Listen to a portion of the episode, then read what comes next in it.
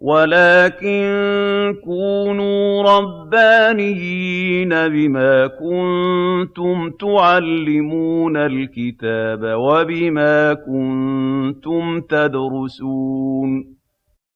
شيخ العمود وأهل العلم أحياء إحياء علوم الدين مع الشيخ أنس السلطان المحاضرة الأولى وقد انعقدت هذه المحاضرة يوم الأربعاء بتاريخ الحادي والعشرين من نوفمبر عام 2018 من الميلاد. الموافق الثالث عشر من ربيع الأول عام 1440 من الهجرة. بعد صلاة العشاء بمدرسة شيخ العمود بحي العباسية محافظة القاهرة. بسم الله الرحمن الرحيم. الحمد لله رب العالمين. الصلاة والسلام على سيدنا رسول الله محمد الصادق الوعد الأمين وعلى آله وصحبه وسلم تسليما كثيرا طيبا مباركا فيه إلى يوم الدين. اللهم لا علم لنا إلا ما علمتنا فعلمنا يا رب ولا فهم لنا إلا ما فهمتنا ففهمنا يا رب. اللهم زدنا من لدنك علما اللهم آمين. اللهم اغفر لنا ذنوبنا وإسرافنا في أمرنا وثبت على طريق الحق أقدامنا واجعلنا يا ربنا هداة مهديين غير ضالين ولا مضلين. برحمتك يا أرحم الراحمين. اللهم آمين. ثم أما بعد هذا هو لقاؤنا الأول. شكرا جزيلا. في السماعة دي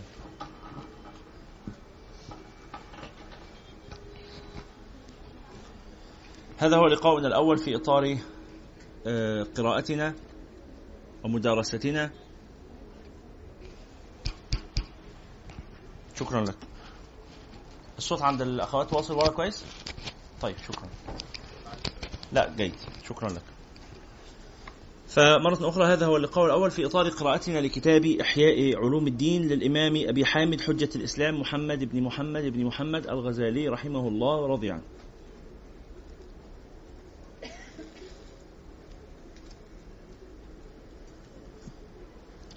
وكما قلت من قبل لمن حضر معنا حديثنا السابق عن الإحياء كنا عقدنا آه، في رمضان الفائت دورة في قراءة كتاب المنقذ من الضلال للإمام الغزالي رحمه الله. ووقفنا فيها وقفة طويلة مع رحلة الإمام الغزالي الفكرية إن صحت الكلمة وهي صحيحة.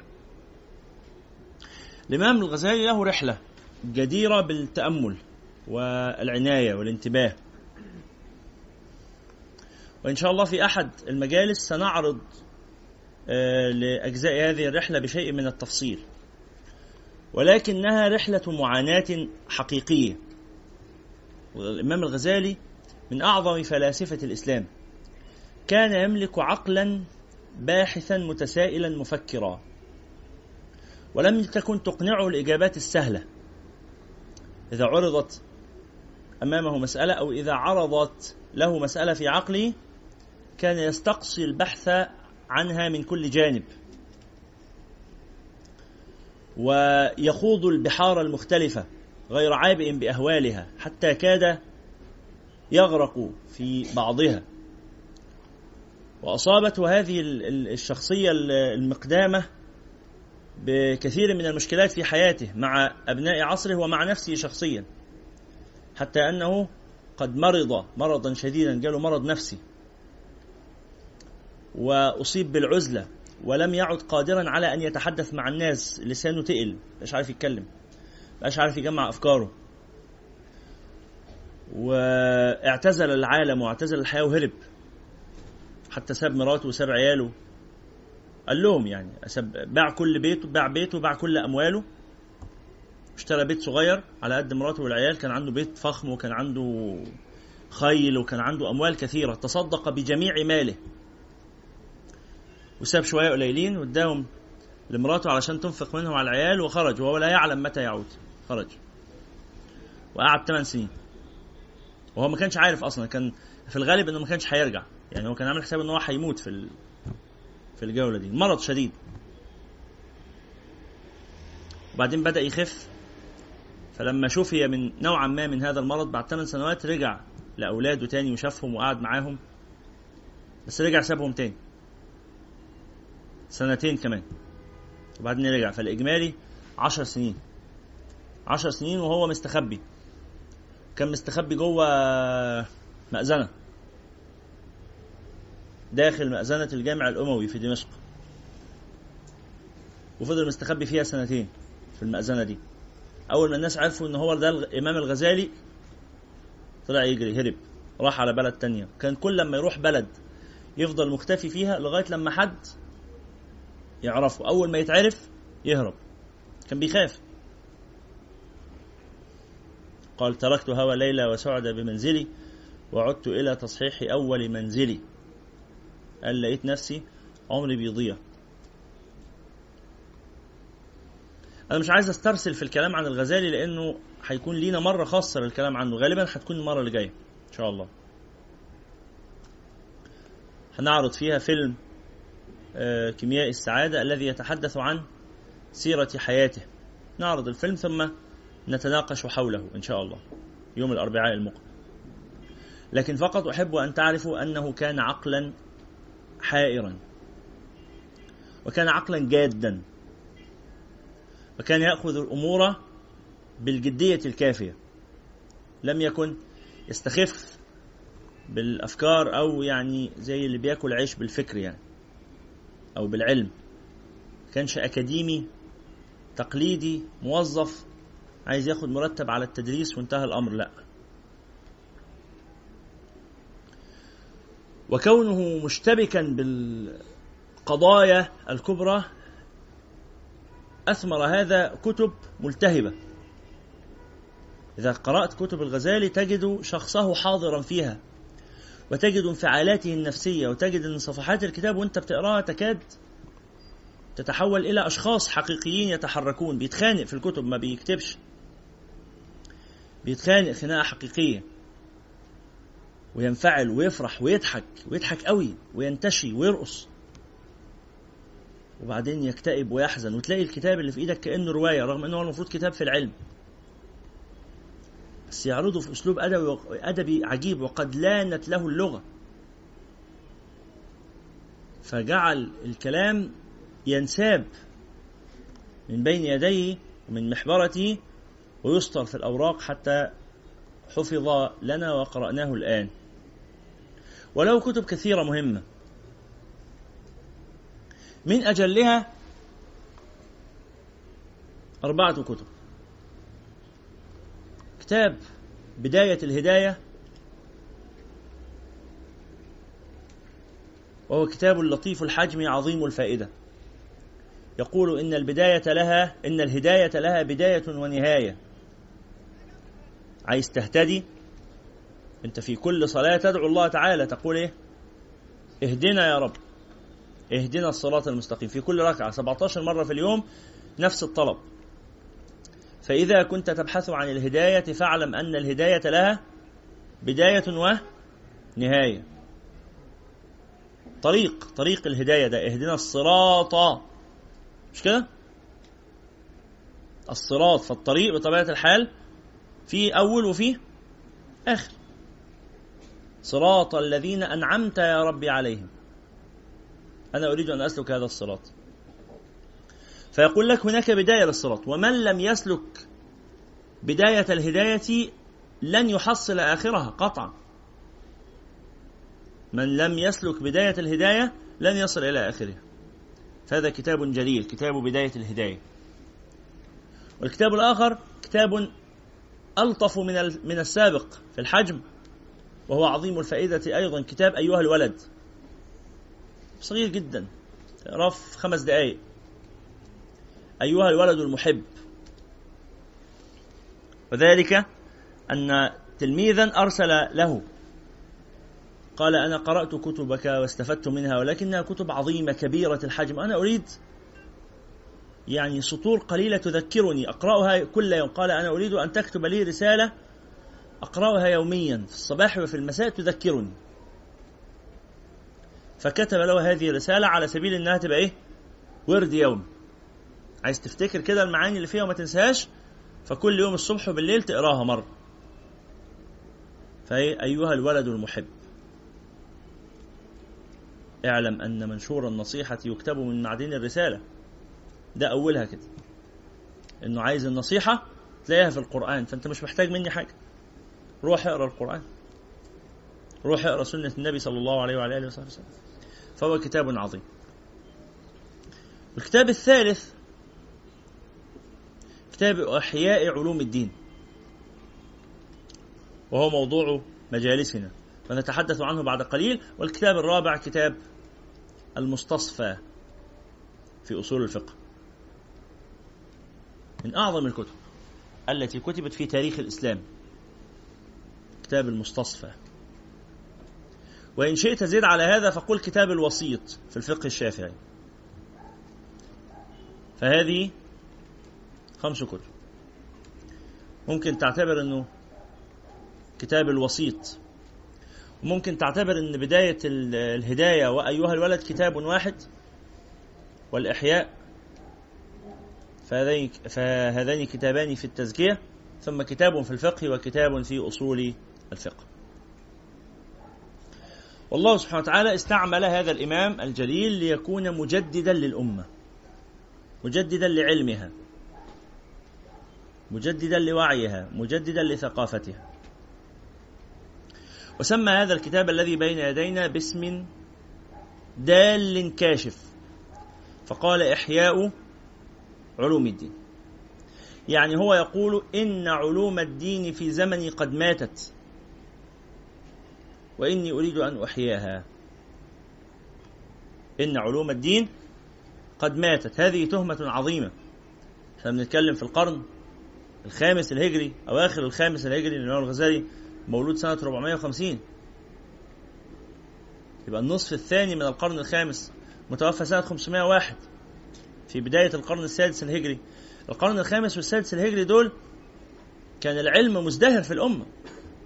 والكتاتيب والمدارس والشروح والتقريرات على الكتب العلمية والفقهية ويعني صراع وعلم الكلام وعلم الحديث والعلوم كلها في حركة علمية قوية جدا.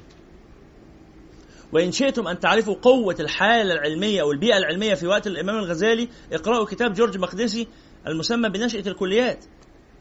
كتاب نشأة الكليات من أهم الكتب اللي على الأقل اقروا الفهرس يعني لو مش تقرأ الكتاب أي كتاب تسمع اسمه إذا لم تكن ستقرأ الكتاب لأن وقتك يضيق عن ذلك مثلا فإيه؟ اقرأ الفهرس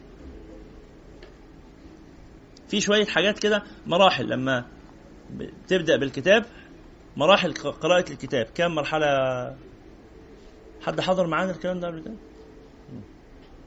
في شوية مراحل. أول مرحلة في قراءة أي كتاب هي قراءة عنوان الكتاب. وطبعا هذه مرحلة يغفل عنها كثير من الناس. تيجي تقول لي إزاي؟ ما أنا أكيد بقرأ العنوان. لا لا. تقرا العنوان قراءة مدققة. يقصد إيه بكل كلمة في العنوان. إيه دلالة؟ ليه اختار؟ ليه سمى الكتاب كده؟ عيش مع العنوان يعني ادي لنفسك وقت كده اقعد تأمل عنوان أي كتاب تقراه. دي الخطوة الأولى. الخطوة الثانية تقرأ اسم المؤلف. تقول لي أيوه ماشي الدكتور محمد إبراهيم. لا. مين بقى الدكتور محمد إبراهيم ده؟ ومتى ولد؟ وأين نشأ؟ وممن تعلم؟ ورحلته الفكرية. باختصار كده في وقت وجيز لازم تتعرف على مؤلف الكتاب. والحاجة الثالثة تقرأ مقدمة الكتاب. اللي هي عادة الناس أو في كثير من الأحوال الناس بتتجاوزها وتدخل على الكتاب على طول وهذا خطأ كبير. لأن المقدمة دي بيشرح فيها خطته وبيشرح فيها منهجه وبيشرح فيها أفكاره وبيقول لك إيه المشكلة البحثية أصلا اللي هو واجهها؟ عشان كده حاول يسد الفجوة من خلال هذا الكتاب فتعرف إيه الفجوة اللي الكتاب بيسدها؟ وما إلى ذلك. فقراءة المقدمة. ثم قراءة الفهرس. تقرأ فهرس الكتاب. قراءة يعني مدققة ولو تقدر تحفظ الفهرس تحفظه كل ده انت لسه ما بداتش قراءه الكتاب بس لو فوتت أي مرحلة من دول قراءتك للكتاب تبقى يعني ضعيفة جدا ويشوبها شوية مشكلات. فخد وقتك قوي في قراءة الفهرس وعيش مع الفهرس تأمله كده. للآخر ما تشبعش من الفهرس ده. اقعد طول. كل ما تحس انه خلاص قريته اقراه تاني. اقراه خمس ست مرات عشر مرات. وشوف علاقة الفصول ببعضها وليه ده الفصل الأول والفصل الثاني وإيه موضوعهم وليه رتبهم كده؟ وهل ممكن نغير الترتيب ولا لأ؟ فاهمين المسألة دي؟ اقرأ الفهرس ب يعني نفس طويل قوي دي المرحلة الكام؟ الرابعة. المرحلة الخامسة إنك تختار فصول معينة عناوينها يعني مهمة بالنسبة لك من الفهرست وتدخل تقراها. تقراش الكتاب بالترتيب. لأنه عادة الناس لما بتقعد تقرأ كتاب يفتح الكتاب من أوله يوصل لنصه يحصل له يزهق يسيب الكتاب ويمشي. لا. أنت جاي الكتاب ده لهدف معين لفائدة. فبعد ما تقرأ الفهرس وتذاكر الفهرس كويس ادخل بص على الفصل ده بيقول فيه إيه والفصل ده بيقول فيه إيه. خلاص؟ المرحلة التي بعد ذلك المرحلة السادسة جرد الكتاب. خلاص خلصت بقى اخدت الحاجات المهمة بالنسبة لك اقعد بقى اقرأ الكتاب من أوله لآخره. جرد الكتاب اللي هو القراءة إيه؟ من أوله إلى آخره. مع تسجيل الملاحظات. في مرحلة الجرد دي تسجل ملاحظات تحط علامة كده هايلايتر على الأجزاء المهمة. المرحلة السابعة والأخيرة إعادة قراءة الملاحظات. تقراش الكتاب تاني بقى خلاص. بعد ما سجلت ملاحظاتك ترجع تقرأ الملاحظات أو تقرأ المواضع المهمة بالنسبة لك. خلاص؟ فدي الايه السبع مراحل اللي قلنا عليها. صليتوا على النبي؟ صلى الله عليه وعلى آله وصحبه وسلم. فبنقف مع عنوان الكتاب. إحياء علوم الدين. هي علوم الدين ماتت؟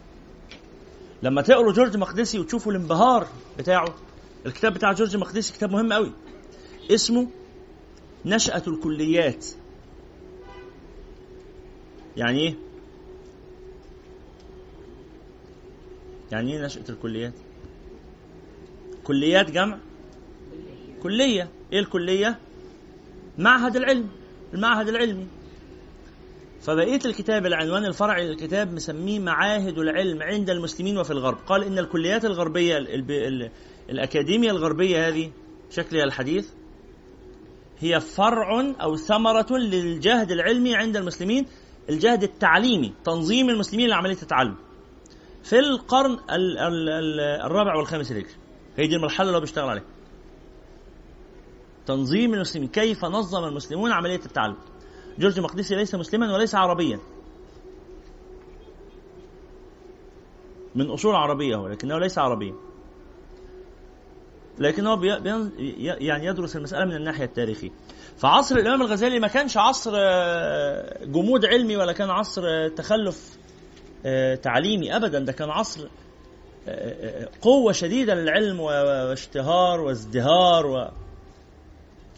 فكيف يقول إحياء لأمر حي؟ هو رآها ماتت.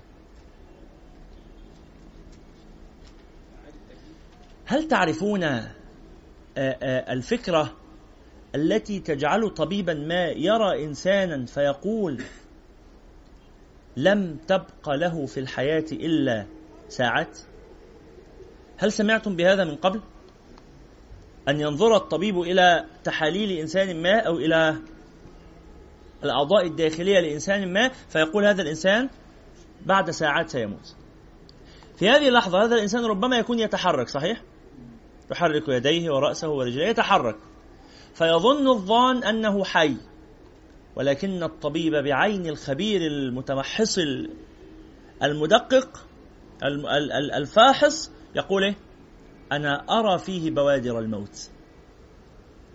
أرى فيه أسباب هلاكه وإن كنتم تظنونه حيا وقويا ومستمرا في حياته.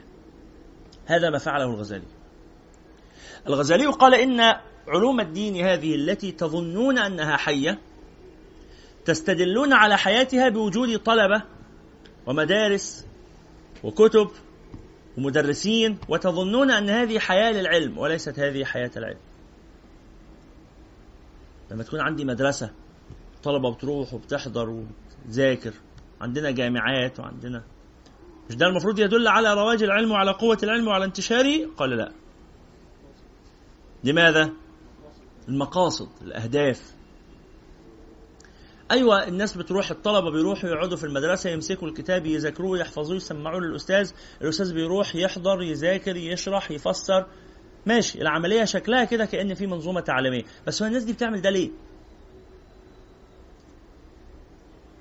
فقال إن علوم الدين إذا كانت لغير الله كانت ميتة إذا كانت لغير الله كانت ميتة. حتى ولو كان عندنا خمسين ألف واحد واخدين ماجستير ودكتوراه في الشريعة. أيوة ماجستير الشريعة ولا دكتوراه الشريعة اللي أنت واخده ده. هل قربك من الله؟ لا. خلاص يبقى لا لا فائدة له. خالص. إزاي؟ ده أنا أستاذ دكتور في أصول الفقه. آه. ولا كأني سمعتك. علمك هذا. قربك أو قرب غيرك من الله؟ أيوه يبقى مفيد وحي. لا يبقى ميت. خلص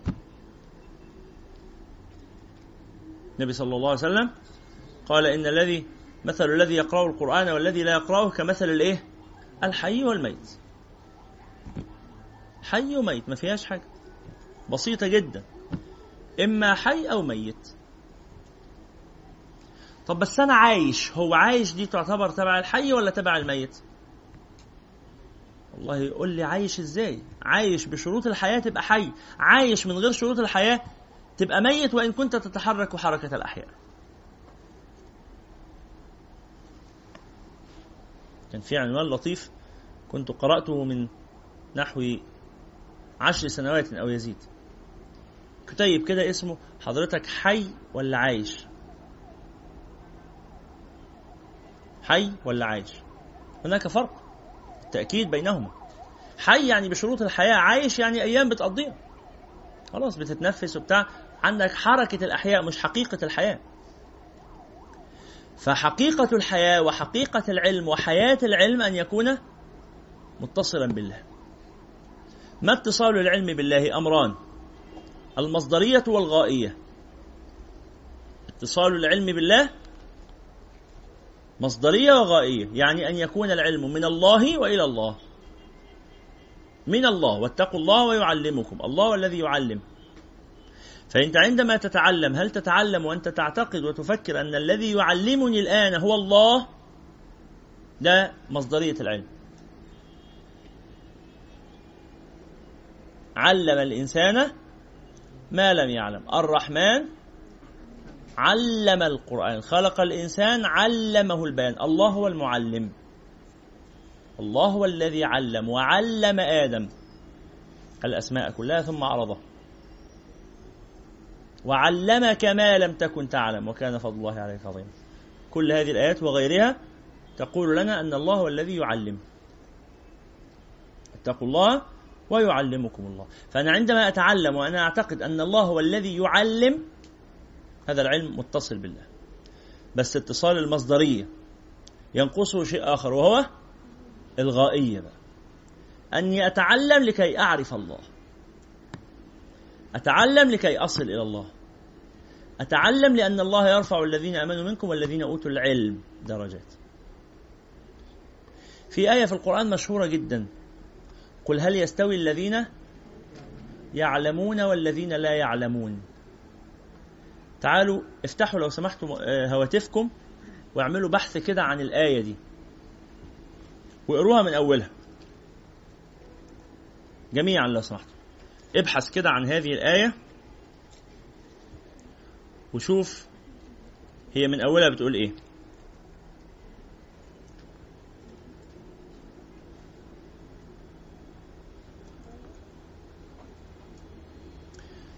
سورة الزمر آية تسعة للناس اللي ما عندهاش بحث. اللي معاها مصحف افتح سورة الزمر آية تسعة. واقراها في سرك كده.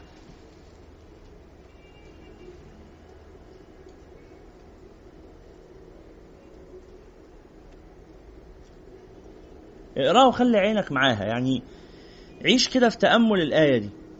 الذين يعلمون والذين لا يعلمون. مين دول؟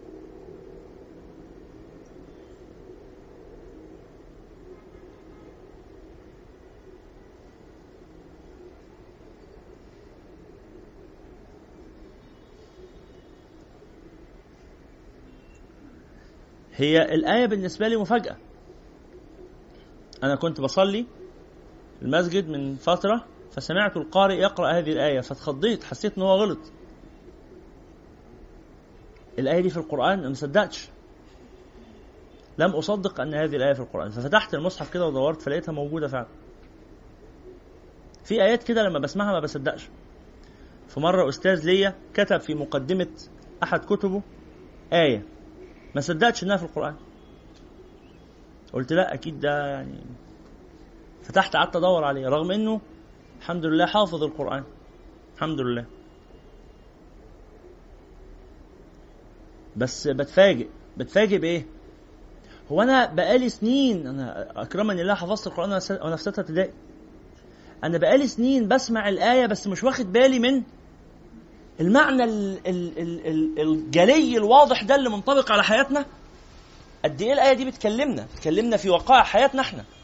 كنتش واخد بالي كانت بالنسبة لي إيه؟ لفظ محفوظ بس الانتباه ضعيف. فلما اتفاجئ أقعد أقول إيه ده؟ هو ده في القرآن فعلا؟ فيطلع في القرآن. فالآية اللي هنا دي فاجئتني كده قعدت مش مصدق. قل هل يستوي الذين يعلمون والذين لا يعلمون؟ إيه بقى الآية من أولها بتقول إيه؟ أمن هو قانت آناء الليل ساجدا وقائما يحذر الآخرة ويرجو رحمة ربه قل هل يستوي الذين يعلمون والذين لا يعلمون إنما يتذكر أولو الألباب. السؤال هو مقدمه الآية هنا بتتكلم عن الذين يعلمون والذين يعم يعملون. الآية دي بتتكلم عن انهي فيهم؟ يعمل ولا يعلم؟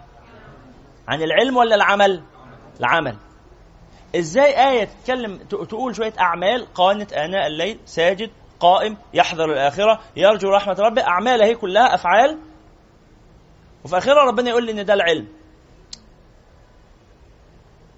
مسألة مسألة محتاجة تأمل. طب عشان نفهمها تعالوا نقرأ السورة من أولها.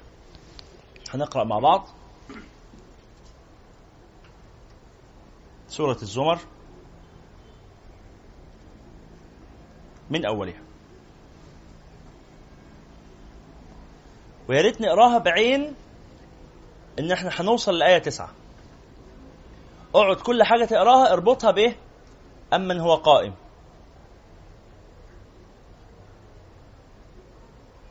تيجوا نسمع آية تسعة؟ نسمعها كده من غير مصحف يلا. أمن هو قانت؟ لا أستغفر الله مش قائم دي قانت أستغفر الله. أمن هو قانت آناء الليل ساجدا وقائما؟ يحذر الآخرة ويرجو رحمة ربه.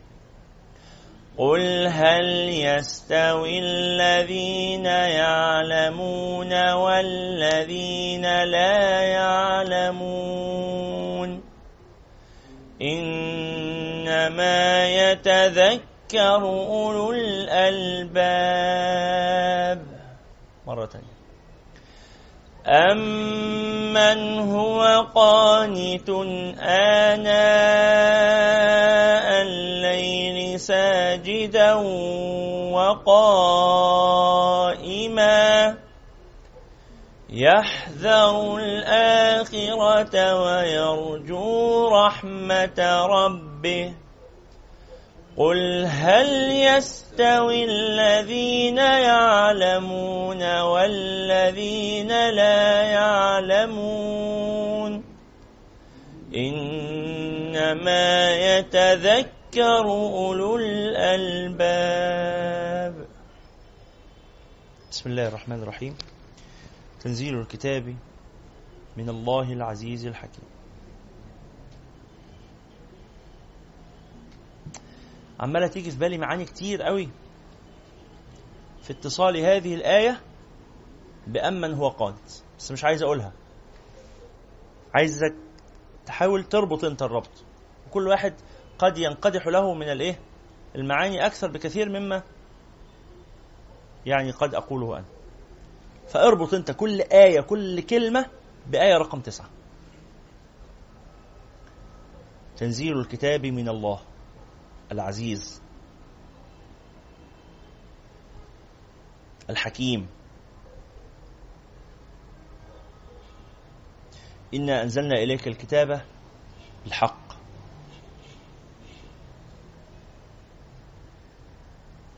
فاعبد الله. إنا أنزلنا إليك الكتاب فاعبد الله. مخلصا له الدين. ألا لله الدين الخالص.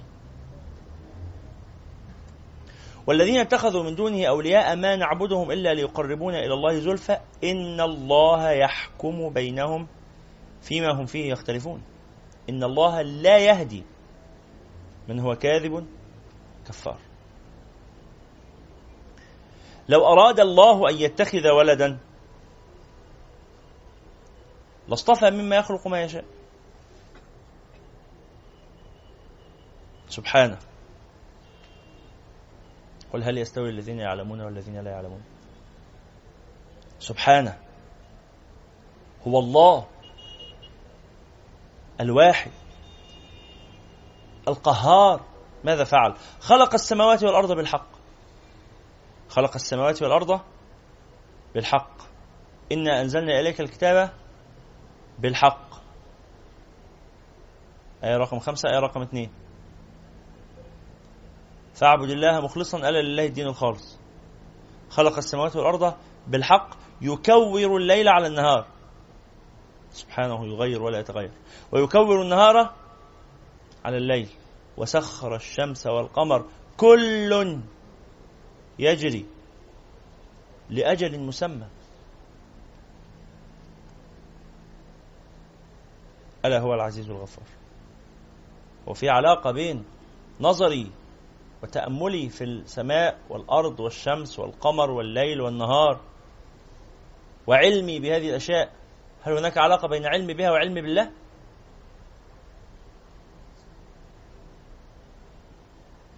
والقمر بهذه القوة هذه الضخامة ربنا مسيطر عليه والشمس أكبر منه ملايين المرات وربنا مسيطر عليها ويتبان لنا صغيرة وهي في الحقيقة ضخمة. كالشمس تظهر للعينين من بعد صغيرة وتكل الطرف من أمم. سبحانه هو الله الواحد القهار. ماذا فعل؟ خلقكم من نفس واحدة. أنا. وأنت وأنت وأنت وأنت وكل دول. لينا أب واحد.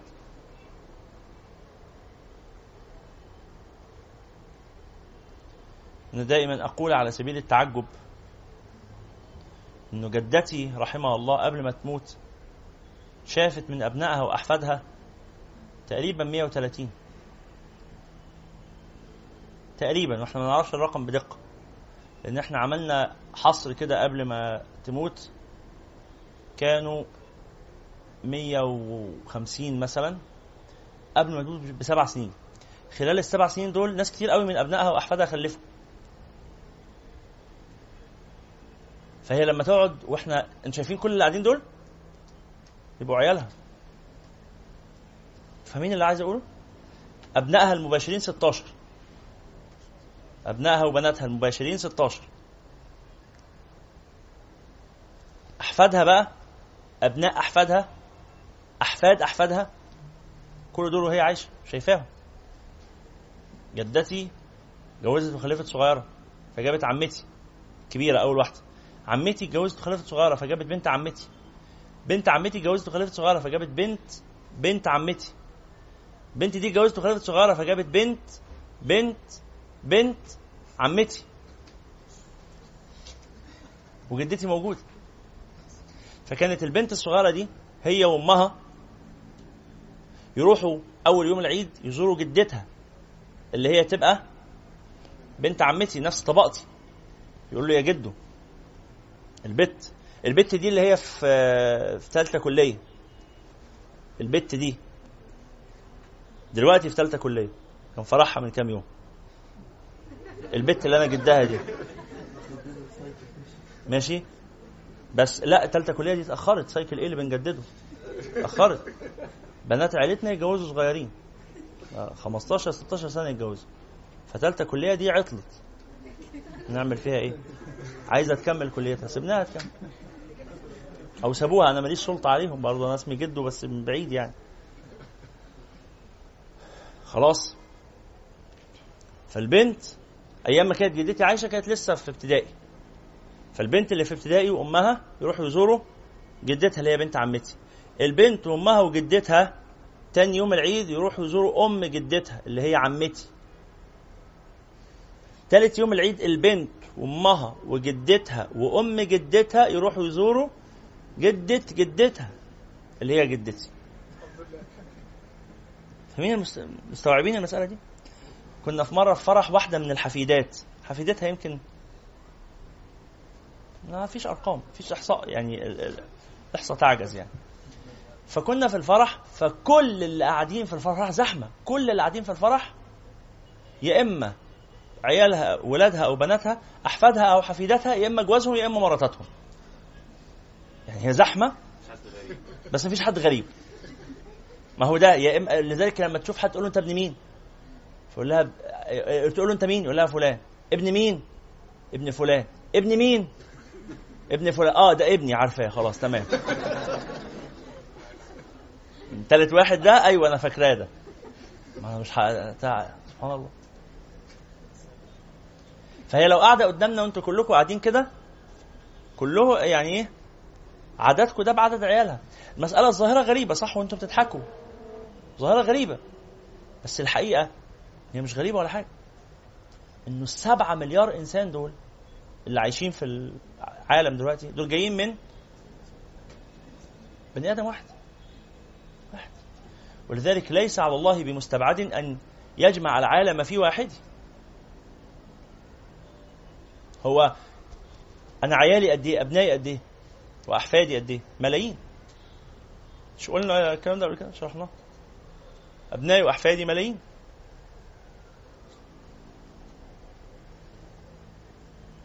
ولذلك الإنسان الرجل يطلق عند الجماع كم ملايين عشرة مليون حيوان منوي عشرة مليون. لو كل كل حيوان منهم قادر على تخصيب البيضة؟ مش كده ولا إيه؟ وفي الآخر واحد بس اللي بينجو والباقيين كلهم بيموتوا. طب تخيل بقى لو كلهم نجوا. بني آدم يجيب 10 مليون في الإيه؟ في الخلفة. في البطن. أذلك على الله عزيز؟ أذلك على الله بعيد؟ الأم لما تيجي تولد ولا استني خلاص فاضل 250 ألف الأخرانيين هيجوا أهم. يلا يا بنتي شد حيلك ساعدي عيالك. خلاص مش فاضل غير 400 ألف بس. وينزلوا ينطلقوا ويجروا. ظاهر كلها مضحكة صح؟ طب ما هو الأرنبة بتولد كام؟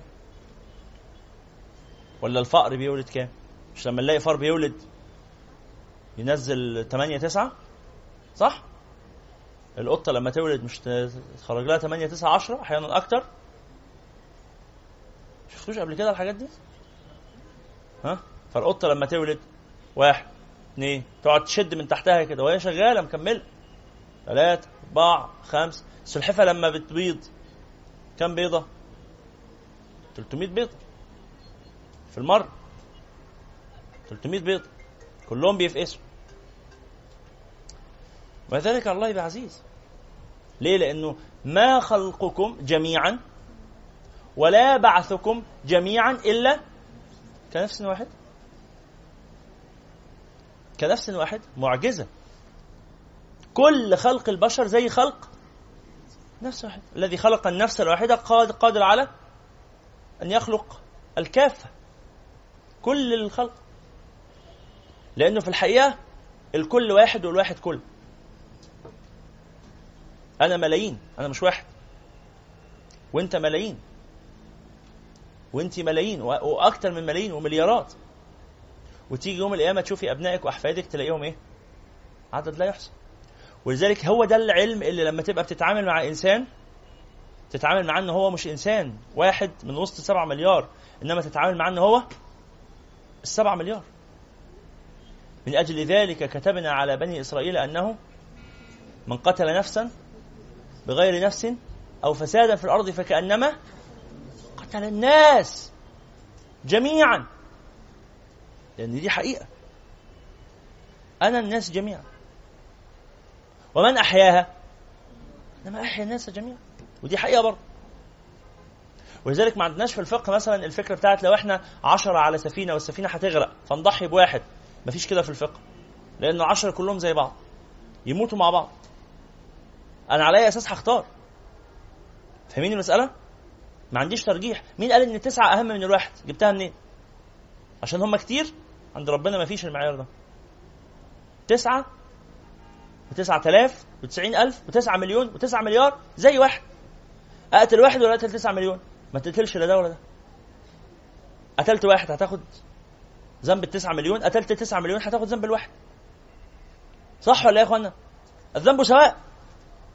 الراجل قتل 99 نفس عايز يتوب. قال له مفيش توبة. قال قتل وراه 100 يلا كم عايز يتوب. قال له التوبة قفلت خلاص. طالما السكور بتاعك كمل ثلاث أصفار يبقى مفيش ثلاث أرقام مفيش توبة. قال له لسه مفتوحة. ولو قتلت 5 مليون. لأنه ال 5 مليون زيهم زي مش كده ولا إيه؟ ما موتوش هو وحده اللي برصاصة رماه. ده طخ ابنه اللي لسه ما اتولدش معاه. لما تشوف الشهيد تبقى السلامة خجل وتبقى عايز تقول له يا أخي آسف. طب قول لي بس أعمل إيه لو فيها يعني عمل؟ اللقمة دي ليك نصيب فيها بشيلهولك.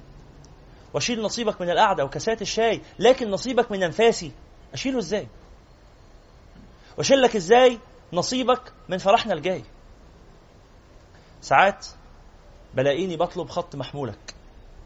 بعمل في نفسي كده ليه؟ لسه مش عارف. وعدي على القهوة وأسأل. هو جه وسأل. من قال لك الموت طبيعي يبقى مش شايف. الموت ده شيء مش طبيعي. الموت ده أصله خلل. الأصل فينا الخلود. ولابد يوم نلقاه ما تحسبوش الشهيد اداكوا بس حياة. ما موتوش هو وحده اللي برصاصة رماه ده طخ ابنه اللي لسه ما اتولدش معاه وطخ أولاد ولاده لآخر الأيام موت معاه بشرية كاملة محتملة. عدوا بقى فيها كام شاعر وكام رسام وكام طبيب عبقري بين الأطباء إمام وفيلسوف له على حكم الليالي كلام وبنت نظرتها تشفي القلب من دائه في شعب كامل رحل معرفش أسماءه في جسم كل شهيد في مصر مكتملة. فخلوا مصر اللي باقية تعيش كما شاءوا. هذه حقيقة. في جسم كل شهيد في مصر مكتملة. 100 مليون مصري هو أنا. وأنت. كل واحد فينا لوحده. لأنه أبنائك وأحفادك أكتر بكتير من 100 مليون. كتير وهتشوفهم يوم القيامة وهتتفاجئ. كل دول أبنائي آه. لأن الكل في واحد والواحد في كل. وليس على الله بمستبعد أن يجمع العالم في واحد. المجرة الضخمة موجودة جوه الذرة. لو بصيت في الذرة هتشوف المجرة. مش كده ولا إيه؟ مش الذرة دي مش جواها إلكترونات. ونواه وعالم كده؟ الإلكترون ده الذرة كانوا زمان يقولوا إن الذرة أصغر حاجة موجودة في العالم. طلعت إيه؟ لا روح بقى شوف ال الميكروبيولوجي. لا روح بقى شوف النانو. مش كده ولا إيه؟ مش دي الخطوات؟ تطلع إن الذرة دي حاجة ضخمة جدا. بمقياس النانو تلاقي إن الذرة دي جواها عالم عالم واسع. وأنا هشتغل على الذرة كلها. لا ده أنا باخد بس الإلكترون السابع. ولا الخامس ولا الثالث؟ ولا الإلكترونات دي بتلف إزاي؟ ولا هي بتلف ولا بتلفش؟ ولا بتتحرك ولا بتتحركش؟ واللخبطة اللي أنتوا عارفينها في الفيزياء بقى والنظريات الحديثة اللي بتقول لا ده ما بتلفش أصلا. دي بتتحرك بس في حركة ما تقدرش تقول عليها بتلف. في مسارات غير منتظمة. اسمها إيه دي بقى؟ فلسفة الكم أو فيزياء الكم. دوشة وزحمة لخبطة. أو تخليك في الفيزياء الكلاسيكية اللي بتشتغل في الأحجام المتوسطة اللي هي لا هي صغيرة قوي ولا هي كبيرة قوي تشتغل معاك حلو الفيزياء الكلاسيكية بتاعت نيوتن دي. فلما تبص في الكون وتبص في المجرة بعين العالم تشوف الذرة في المجرة. أنا في فيلم قبل كده كنت أحلتكم عليه اللي هو هورتن.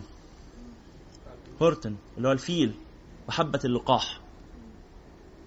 كيف أن هناك مدينة داخل حبة اللقاح؟ فكرة جميلة. وهو بالحقيقة في الحقيقة ال ال هو هورتن ده كان الفيل مش كده؟ آه. هورتن كان الفيل. الولد الصغير اللي جوه حبة اللقاح ده هو بالنسبة لي رمز للأنبياء. رمز للنبوة.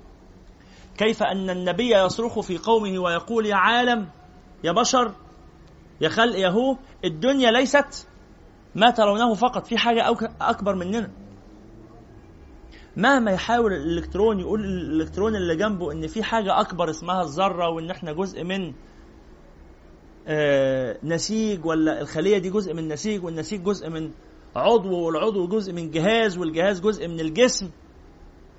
الخلية الصغيرة بتدرك ده؟ هل الخلية عندها وعي بيك؟ هي عندها وعي بذاتها وفقا لما يقوله الفيزيائيون المعاصرون. عندها وعي بذاتها. هي عارفة هي مين. وبتتحاور معاك وليها لغة. عارفين أنتوا الكلام ده؟ وليها لغة. ولما بتراقبها بتعمل سلوك ولما تدور وشك الناحية الثانية تعمل سلوك تاني. مرعبة يعني مثيرة للدهشه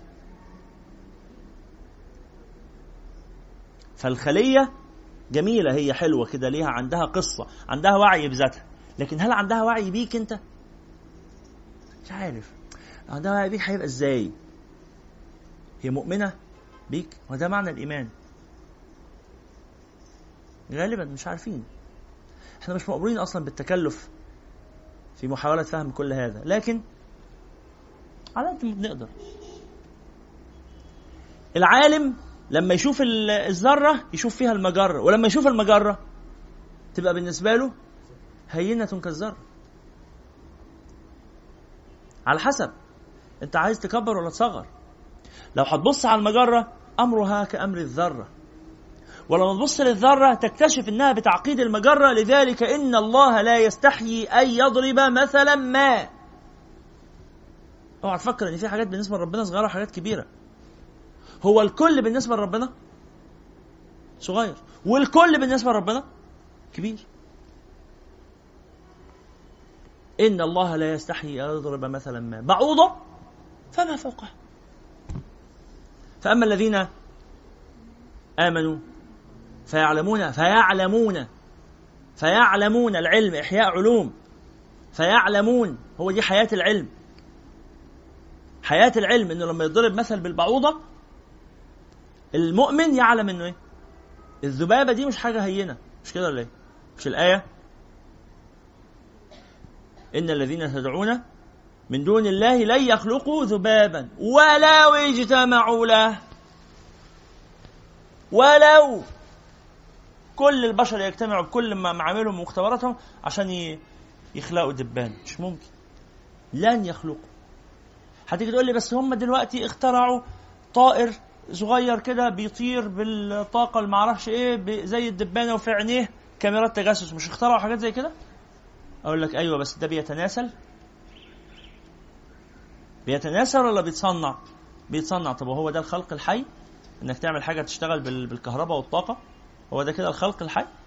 إلى الآن ده مسألة يعني مجمع عليها ما فيهاش خلاف. ما قدروش بكل التطور التقني يعملوا خلية حية واحدة معمليا. مفيش في استنساخ. آخد خلية وممكن أخليها تنشطر وكده لكن تصنيع خلية معمليا ما حصلتش ابدا إلى الآن.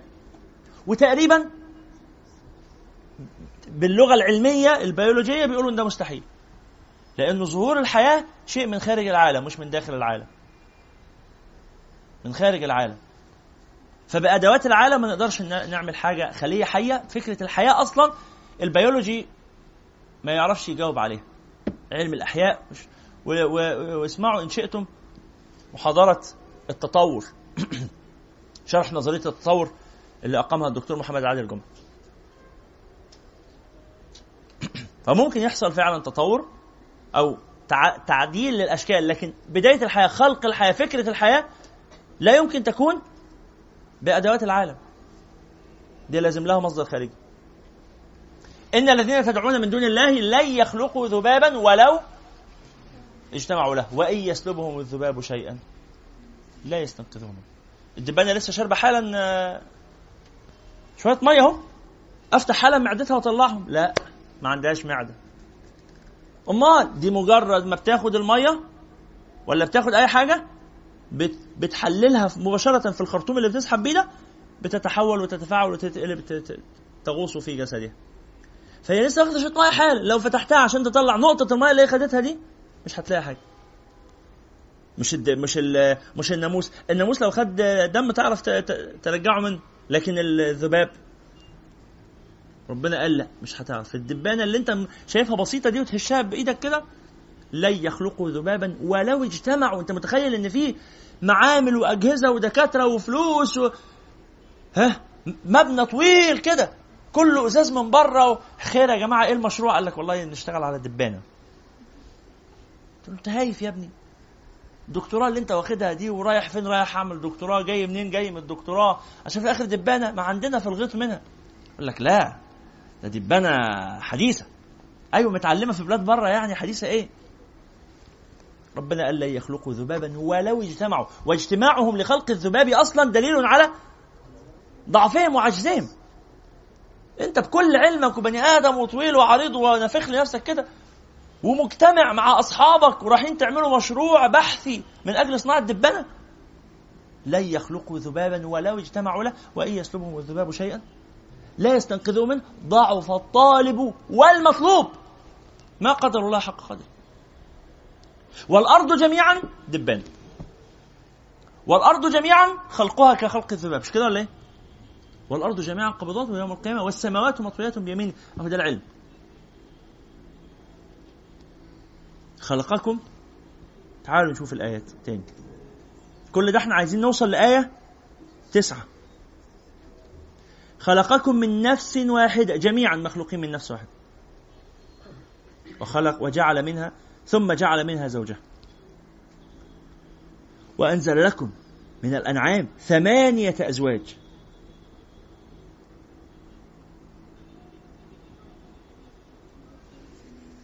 يخلقون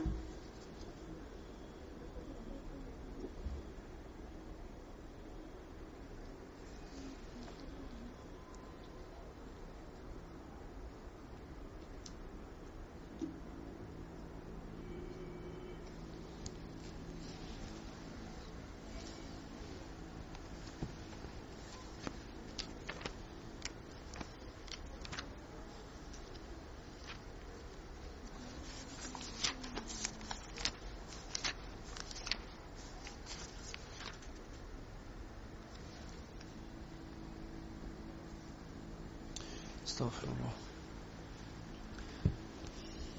سبحان الله عيني ترى شيئا وذهني يفهمه بلفظ آخر. مش عارف أقرأ. يخلقكم صح؟ سبحان الله. سبحان الله العلي.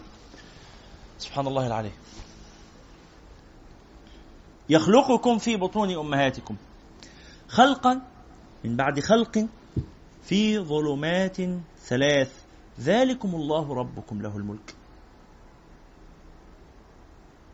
لا إله إلا هو. ذلكم الله ربكم. في الآية بتاعت لو أراد الله أن يتخذ ولدا. اربطوا بينهم كده بين الآيتين دول. إن الله لا يهدي من هو كاذب كفار. لو أراد الله أن يتخذ ولدا كان خلقه بالطريقة اللي أنتم شايفينها في آية ستة دي. كان يعمل أحلى ولد. مش كان يستنى لما يجي ولد بال... بالطريقة العادية ويصطفيه. لا ما كان يعمل له هو ولد مخصوص. ما هو اللي خلق.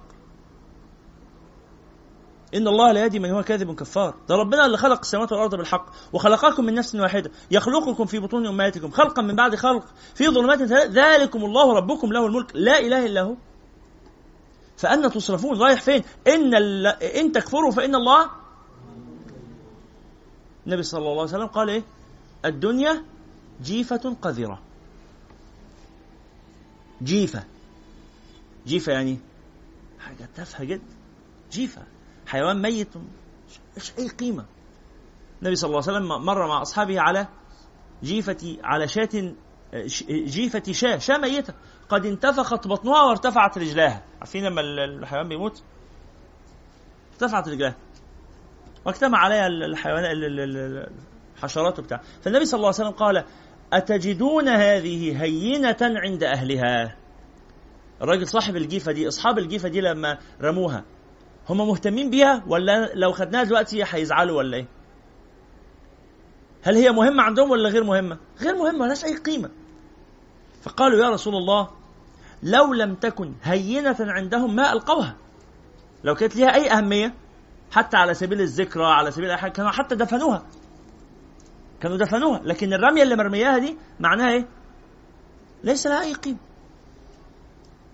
فقالوا يا رسول الله لو لم تكن هينة عندهم ما ألقوها قال والذي نفس محمد بيده للدنيا أهون على الله من هذه عند أهلها. للدنيا بكل ما فيها أهون على الله من هذه عند أهلها. ولا لها أي قيمة خالص. بس هي بالنسبة لنا إحنا إيه؟ كل حاجة. كل حاجة. مش شايفين غيرها. إن تكفروا فإن الله غني عنكم. يا عبادي لو أن أولكم وآخركم وإنسكم وجنكم كانوا على أتقى قلب رجل واحد منكم ما زاد ذلك في ملك شيء. ملك شيء. لو كل البشر وكل الجن بقوا زي سيدنا محمد صلى الله عليه وسلم ربنا هينتفع بشيء؟ ولا حاجة. ولا حاجة. هو ده المعنى الحقيقي. ولو أن أولكم وآخركم وإنسكم وجنكم كانوا على أفجر قلب رجل واحد منكم كل الناس بقوا زي إبليس. يضر هذا ربنا في شيء؟ برضه ولا حاجة. كل البشر قعدوا يقتلوا في بعض. العالم كله انضربت عليه قنبلة نووية واتدمر. هيأثر ده في ملك ربنا حاجة؟ ولا حاجة خالص خالص. ما نقص ذلك من من ملك شيئا يا عبادي لو أن أولكم وأخركم وإنسكم وجنكم اجتمعوا في صعيد واحد فسألوني فأعطيت كل واحد منكم مسألته ما نقص ذلك مما عندي إلا مثل ما ينقص المخيط إذا أنزل البحر.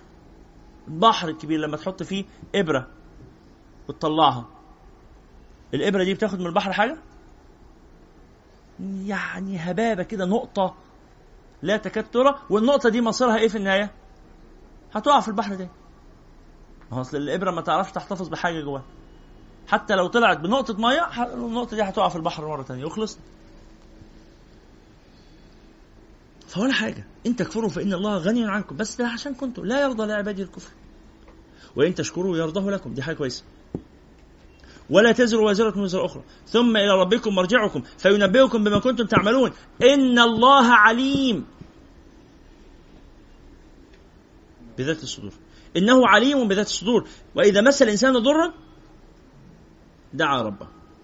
منيبا إليه. ثم إذا خوله نعمة منه نسي ما كان يدعو إليه من قبل وجعل لله أندادا ليضل عن سبيله. قل تمتع بكفرك قليل أمرك إيه؟ هين أمرك بسيط. قل تمتع بكفرك قليلا. إنك من أصحاب النار. الثاني بقى اللي قصاده أمن هو قانت آناء الليل ساجدا وقائما يحذر الآخرة ويرجو رحمة ربه. هذا هو العلم. هذا هو العلم. اللي يفهم كل اللي فات ده ويكون مستحضر هذه هذا المعنى في حياته هذا هو العلم. فالإمام الغزالي بيتكلم عن إحياء علوم الدين. النبي صلى الله عليه وسلم قال والذي نفس محمد بيده لو تعلمون ما أعلم لبكيتم كثيرا. ولضحكتم قليلا ولخرجتم إلى الطرقات تجأرون إلى الله تعالى. لكن الحمد لله ما نعرفش. الحمد لله على كل حال ما نعرفش. ليه؟ لأنه كل ما تعرف أكتر كل ما العلم ده يرتب عليك مسؤولية. إنك ترى الحقائق ترى الأشياء على ما هي عليه. لا إحنا لينا في الظاهر لينا تخيل كده لو كل إنسان وأنت بتتكلم معاه عارف إيه اللي جواه. ده حياتنا تبقى صعبة جدا. اوعوا تفكروا إن دي حاجة جميلة. لو أنا سمعت كده وأنتوا جوه جوه دماغكم دلوقتي بتقولوا عني إيه؟ ولا بتقولوا إيه عن أهاليكم؟ ولا بتقولوا إيه عن أفعالكم اللي عملتوها في الماضي ومخبيينها؟ نظرتي ليكم هتبقى عاملة إزاي؟ هعرف أتعامل معاكم؟ هعرف أتعامل مع مراتي ولا مع ابني ولا مع أمي ولا مع أخويا؟ ولا يخلو كل إنسان من حاجات أنت متضايق منه فيها. لا مفيش مش ممكن صح ولا إيه؟ في حاجات كتير مضايقاك.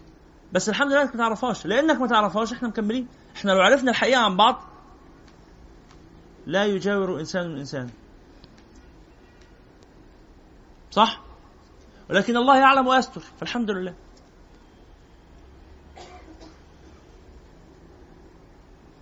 قل هل يستوي الذين يعلمون؟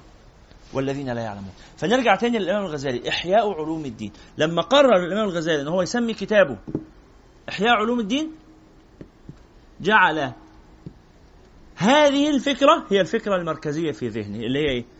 أن العلوم صور وأرواح. العلم صورة وروح. صورة يعني شبح جسم. في جسم للعلم. إيه جسم العلم؟ إيه, رو... إيه شبح العلم؟ جسم العلم هي المعلومات. لما تبقى في معلومات يبقى الجسم موجود أهو. هل وجود الجسم يعني بالضرورة أنه حي؟ لا. في معلومات بس فين الحياة؟ وحياة العلم إثماره الحركة اللي هو العمل. إنما العلم العمل. إنما العلم العمل. فقال إحياء علوم الدين يعني جعلها تثمر عملا. بس كده. ادي خلاصة الفكرة. العلوم إيه؟ صور وأرواح. فروح العلم معلومة. والله انت عرفت ان الفاعل مرفوع. عرفت كده. عرفت ان المفعول منصوب. عرفت. عرفت ان الفلزات تتمدد بالحرارة تنكمش بالبرودة. عرفت ان ثاني أكسيد المغنيسيوم لما نحطه على المية بيعمل لون معرفش إيه. عرفت. مش دي كلها معلومات. فيزياء كيمياء نحو صرف بلاغة أدب. عرفت. عرفت إن الزنا حرام وعرفت إن الصلاة واجبة وعرفت إن أركان الصلاة 17 وعرفت إن الإدغام هو تعريفه كذا وحروفه كذا وعرفت إن الإظهار في التجويد حروفه كذا وعرفت إن الكتابة بالطريقة الفلانية كل دي معلومات معلومات. بس لما هذه المعلومات تثمر عملا يبقى أصبحت حية. عمل يعني إيه؟ عمل يعني إلى الله حركة إلى الله.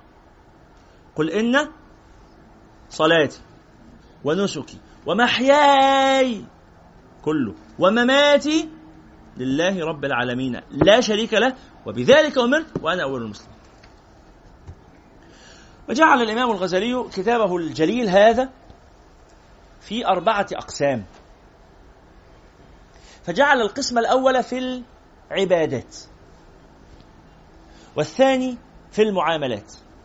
والثالث في المهلكات والرابع في المنجيات. بدأ بالعبادات لأنها هي أصل أصل الصلاح أصل الهداية. العبادات أن تعبد الله وما خلقت الجن والإنس إلا ليعبدون. فأنت أصلا خلقت لأجل العبادة. وكل عبادة لها ظاهر وباطن. الصلاة بتقوم تصلي. الصلاة دي اللي هي القيام والركوع والسجود وإلى آخره. ده روح ولا شبح؟ ها؟ الصلاة اللي صليناها صلاة العشاء الشكل ده كده القيام والركوع والسجود وال... والأيروبكس ده. شبح؟ صورة ولا ولا حقيقة؟ هذه صورة. إمتى تبقى حقيقة؟ إن كان الله حاضرا فيها. إن كان الله حاضرا في صلاتك. ولذلك النبي صلى الله عليه وسلم قال اعلموا أنه ليس للمرء من صلاته إلا ما عقل منها. أنت ركزت في قد إيه؟ فرب إنسان يصلي أربع ركعات ويبقى ليه نص الصلاة بس. أحيانا ربع الصلاة بس. قاعد يصلي عشر دقايق والحقيقة كتب له خمسة أو أربعة أو ثلاثة في إنسان من أول الصلاة الأخيرة بيتكتب له إيه؟ لحظة. لحظة بس هو داخل يصلي. أنا هعمل إيه؟ هعمل إيه؟ هصلي؟ يعني إيه هصلي؟ آه ده في إله. أنا بصلي لربنا اللي خلقني. أنا عايز منه حاجة. أنا محتاج له. آه تمام. أنا فهمت المعنى ده؟ الله أكبر. بعد ما أخلص الصلاة هروح المشوار الفلاني وبعدين الفلاني وبخلص والإمام ده بيطول قوي الله صوت الشيخ حلو قوي يا ده صوته بشع. الراجل اللي جنبي عمال يحط رجله عليا. بص السجادة شكلها عامل إزاي. أوه قصص. بوزيد الهلالي. يخطط بقى للمشروعات ويفتكر المكالمات المتأخرة. وبعدين وهو شغال والناس إيه تركع تمام معاكم. شبه الناس. لغاية آخر الصلاة بيسلم. أول ما يسلم يقوم إيه؟ يبدأ بقى يمسك التليفون ويخلص بقى إيه المشروعات اللي هو خطط لها في الصلاة. يبدأ التنفيذ. فهذا الصلاة بتاعته اللي قعدت 10 دقائق ربع ساعة دي أخذ منها إيه؟ ثانية. ثانيتين اللي كانوا في الأول دول وهو بينوي. خلاص؟ فروح الصلاة. فبدأ يكلمنا عن الصلاة ظاهرا إزاي تقيم شروطها الظاهرة وبعدين كلمنا عن إيه؟ معانيها الباطنه إزاي بقى الجسم التمثال اللي قدامك ده؟ تخليه ما يبقاش مجرد تمثال. عارفين التماثيل اللي بتتعرض في المحلات بيحطوا عليها الهدوم. إيه الفرق بين التمثال ده وبينك؟ إنك عندك وجهه عندك مقصد عندك إرادة عندك رغبة عندك شعور إنك بتحس إنك بتفكر إنك عايز حاجة. التمثال عايز حاجة؟ ها؟ لو حطيته عامل إيديه جنبه عامل إيديه في كده هل بيقول لك إيديا وجعتني؟ أنا عايز أغير شكل إيديا. أنا عايز أعرض هدوم محجبات بس مش عايز أعرض هدوم آه، عاريه التمثال ما عندوش ما عندوش إرادة. ولأنه مسلوب الإرادة ما بتقولش عليه إن هو حي. إمتى يبقى حي؟ لما يبقى عنده. أحد معاني الحياة والحياة أصلا من من الحاجات اللي تفسيرها عند الفلاسفة شيء صعب جدا. ما هي الحياة؟ ما تفسير الحياة؟ ما معنى الحياة؟ بس إحنا حاولنا نطوف كده حوالين فكرة الحياة. فهو بيقول إحياء. عرفناها؟ علوم. عرفناها؟ الدين. الأول ما هو العلم؟ العلم هو الإدراك الجازم المطابق للواقع الناشئ عن دليل. في بعض العلماء قالوا العلم ملوش تعريف. ليه ملوش تعريف؟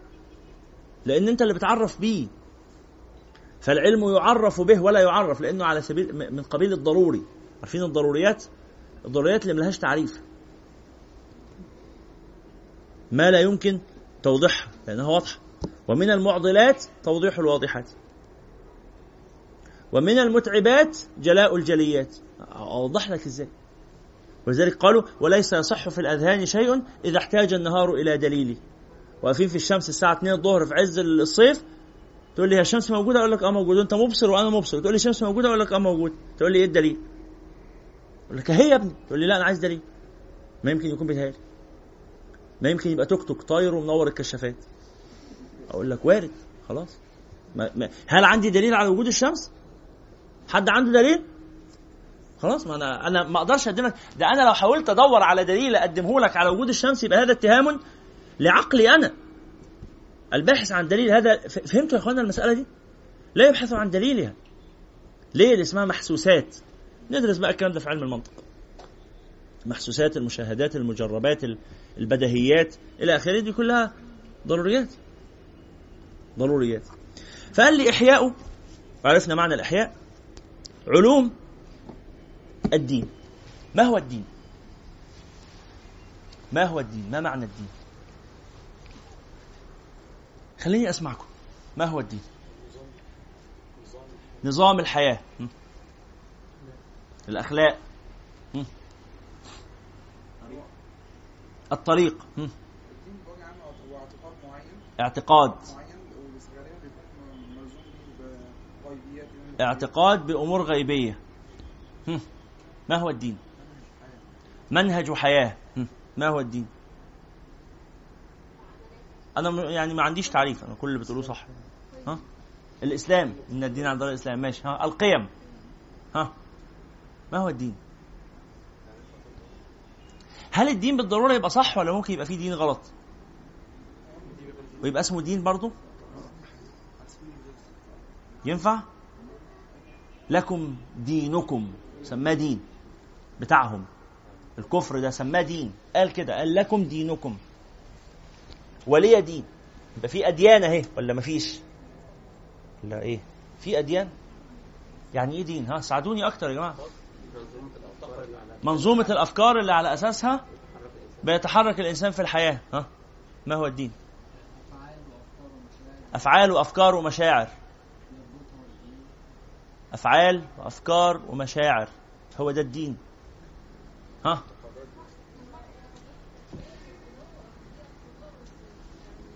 الدين جاي من الخضوع والذل من الدنو.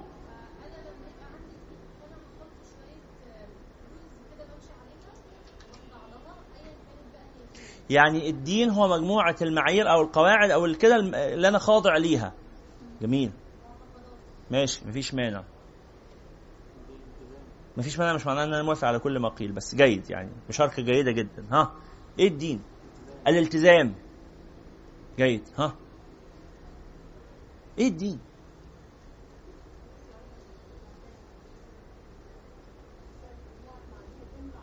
مجموعة معايير يتم الحساب والجزاء بناء عليها. جيد. إيه الدين؟ هل في حد ممكن يبقى دينه الفلوس؟ في حاجة اسمها كده؟ دينه دينه الفلوس هل الرأسمالية دين؟ الرأسمالية أو الشيوعية دين؟ مين بيقول آه الرأسمالية دين؟ مين بيقول الرأسمالية دين؟ مين بيقول لا ليست دينا؟ الرأسمالية ليست دينا. جميل، اللي ما رفعش إيده في الحالتين. قال لك أنا ما يعني ممكن ما يعرفش إيه الرأسمالية وارد طبعا وارد بس هي مشهورة ماشي. آه طبعا يعني أنا شخصيا ما أعرفش إيه الرأسمالية.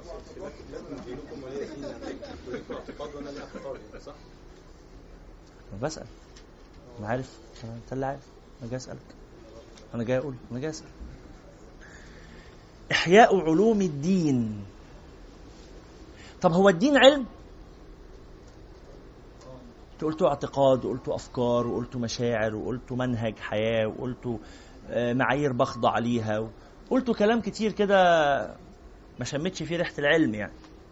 يعني معرفش كلها حاجات جوه البني آدم بس إيه معنى العلم؟ علم الدين. أنتوا معايا في أسئلتي ولا أنا مش ع... علم الدين.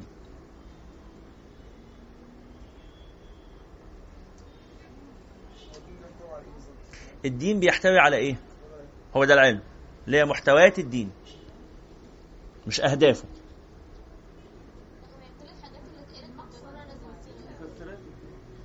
تفسيرات الدين شروح الدين. يعني هو عايز يحيي علوم الدين. هيعمل إيه يعني؟ ها؟ طب هو إحياء علوم الدين ولا إحياء الدين؟ مش الكتاب هو اللي المفروض يحصل إن إحنا نحيي الدين ولا نحيي علم الدين؟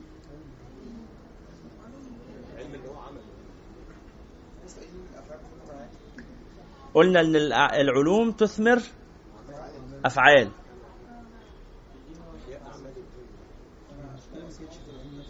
طب ما يقول إحياء العلوم. مش أي علوم. يعني معناه إن في علوم دين وعلوم دنيا؟ الفيزياء دي علم دين ولا علم دنيا؟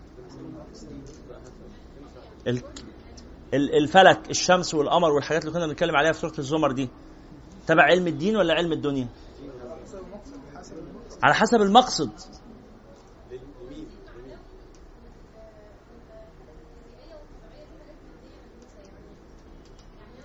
طب وال وال والقوانين الدينية اللي هي مثلا اللي بيعمل حاجة غلط بنعاقبه إزاي وبنتجوز إزاي ونكتب العقود إزاي ونعمل البيع والشراء إزاي؟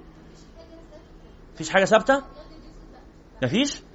مفيش إن الزنا حرام هيفضل طول عمره كده أسود حرام والصلاة بيضة طول عمرها هتفضل بيضة مدهونة أبيض خلاص ملهاش لون تاني. مفيش كده في الدين؟ يعني الصلاة والزنا وشرب الخمر دي من المسائل اللي فيها هات وخد؟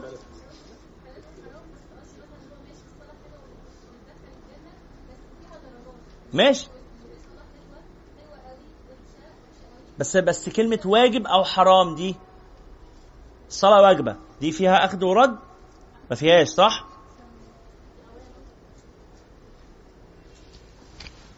إحياء علوم الدين. أنا آسف مش بضيع لكم وقتكم والله. أنا عايز نحاول نفضل نعمل كده مع كل حاجة في حياتنا. نحن نتأملها ل... على قد ما نقدر. على قد نقف مع العنوان كده. علم. بيتكلم على العلم بيتكلم على الدين بيتكلم على الإحياء. ثلاث مفردات كل واحدة منهم تعمل عليها دراسة خاصة. إزاي الإحياء وازاي إيه هو العلم وإيه هو الدين؟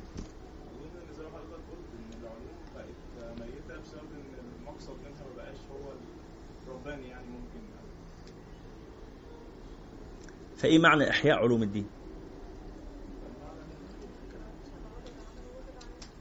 كل ما وجب عمله وجب علمه.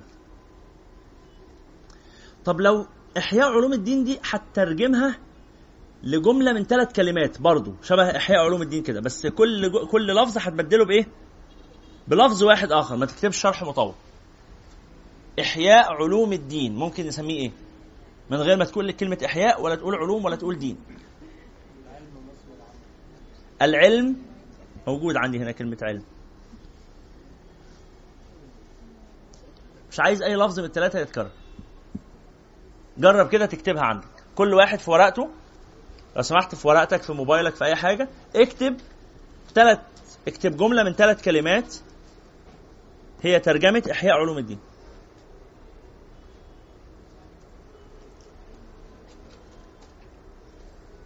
ثلاث كلمات أو أربع كلمات أو خمس كلمات مفيش مشكلة. يعني لغاية خمس كلمات. يعني ممكن كلمة هنا تفكها بكلمتين مفيش مشكلة. لغاية خمس كلمات. وعايز أسمع بقى مشاركات حضراتكم لما تكتبوا بس الجميع يكتب. اكتب في ورقة اكتب في موبايلك. يعني إيه أنت كتبت يعني إيه تكون مسلم؟ ده عنوان كتاب؟ ما هو لما الشيخ حسام يألف كتاب يعني آه، كتاب 2019 كده. يعني إيه تكون مسلم؟ ماشي أنا مش معترض على العامية قوي. يعني إيه تكون مسلم؟ شكرا يا حسين. ماشي كتر خير. إظهار العبودية لله. إظهار العبودية لله.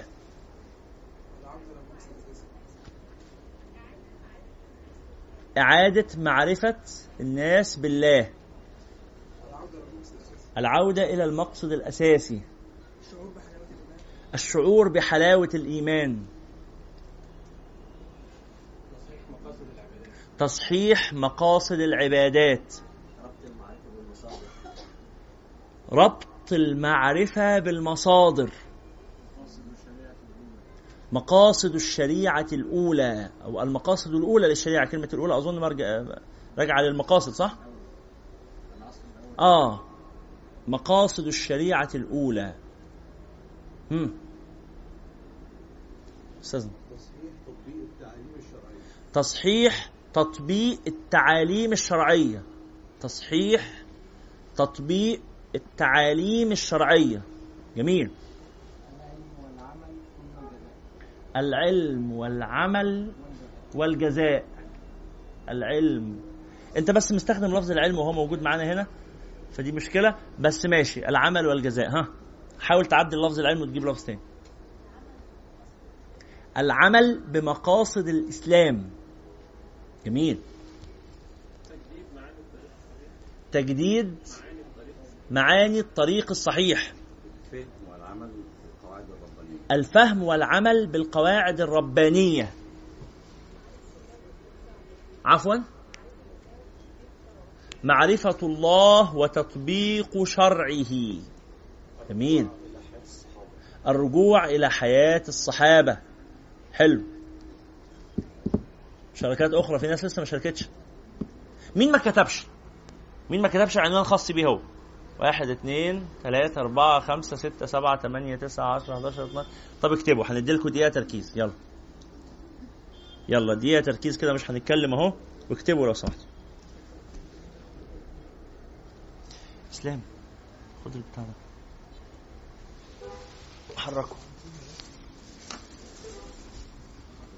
لا فين؟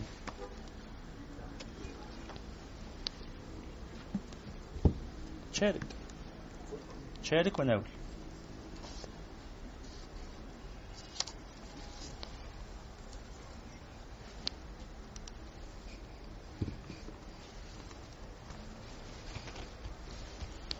الله أكبر ولله الحمد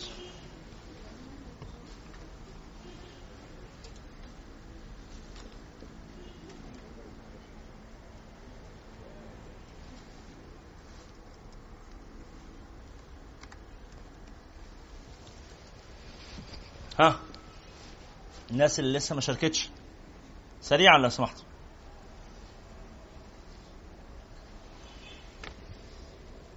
اتفضل. العودة إلى الإسلام العملي. جيد. تفعيل مقاصد الشريعة. عقيدة العمل الرباني. عقيدة العمل الرباني. جيد. عفوا.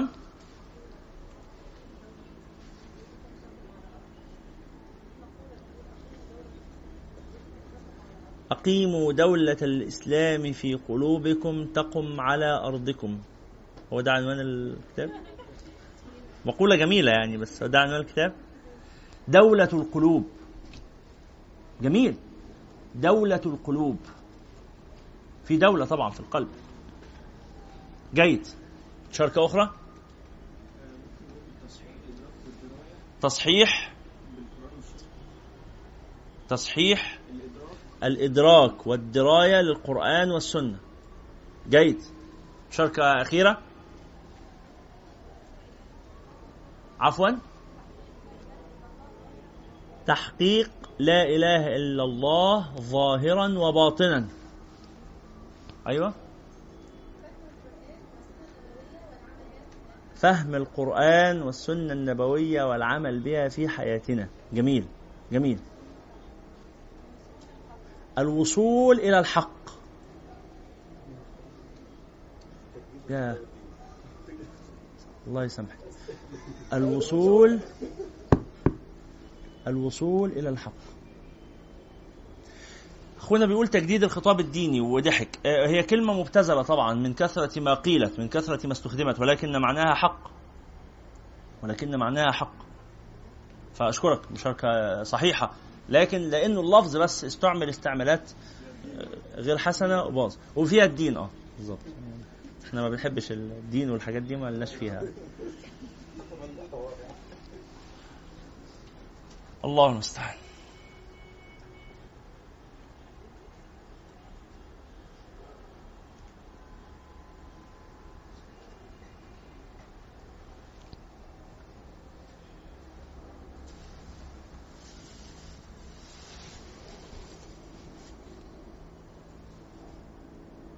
تعالوا ننظر مع بعض نقولني بتاع الاسود ده يا سيدي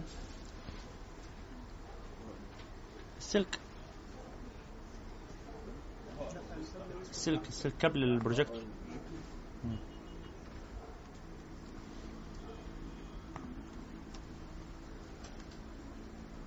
شغله بقى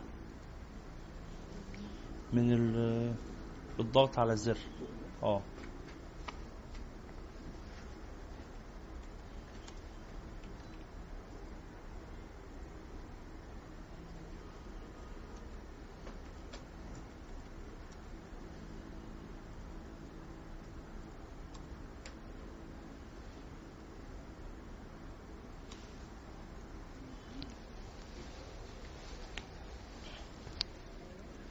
صلوا على النبي.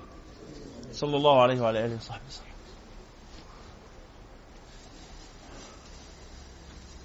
كل ما قلتموه من من تعريفات ومن جمل صحيحة وهي دل على المعنى وفي الآخر المعاني ما بيعبرش عنها بدقة وإنما بيطاف في رحابها. فإحنا طفنا حوالين المعاني اللي إحنا عاوزينها بشكل جيد جدا.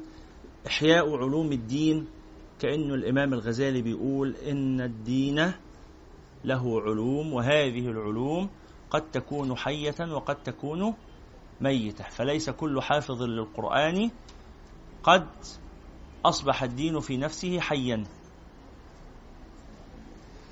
عذرا.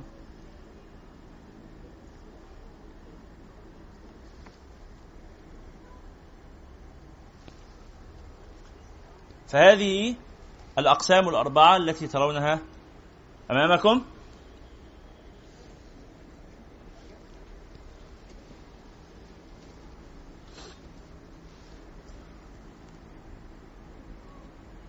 تظهر الآن.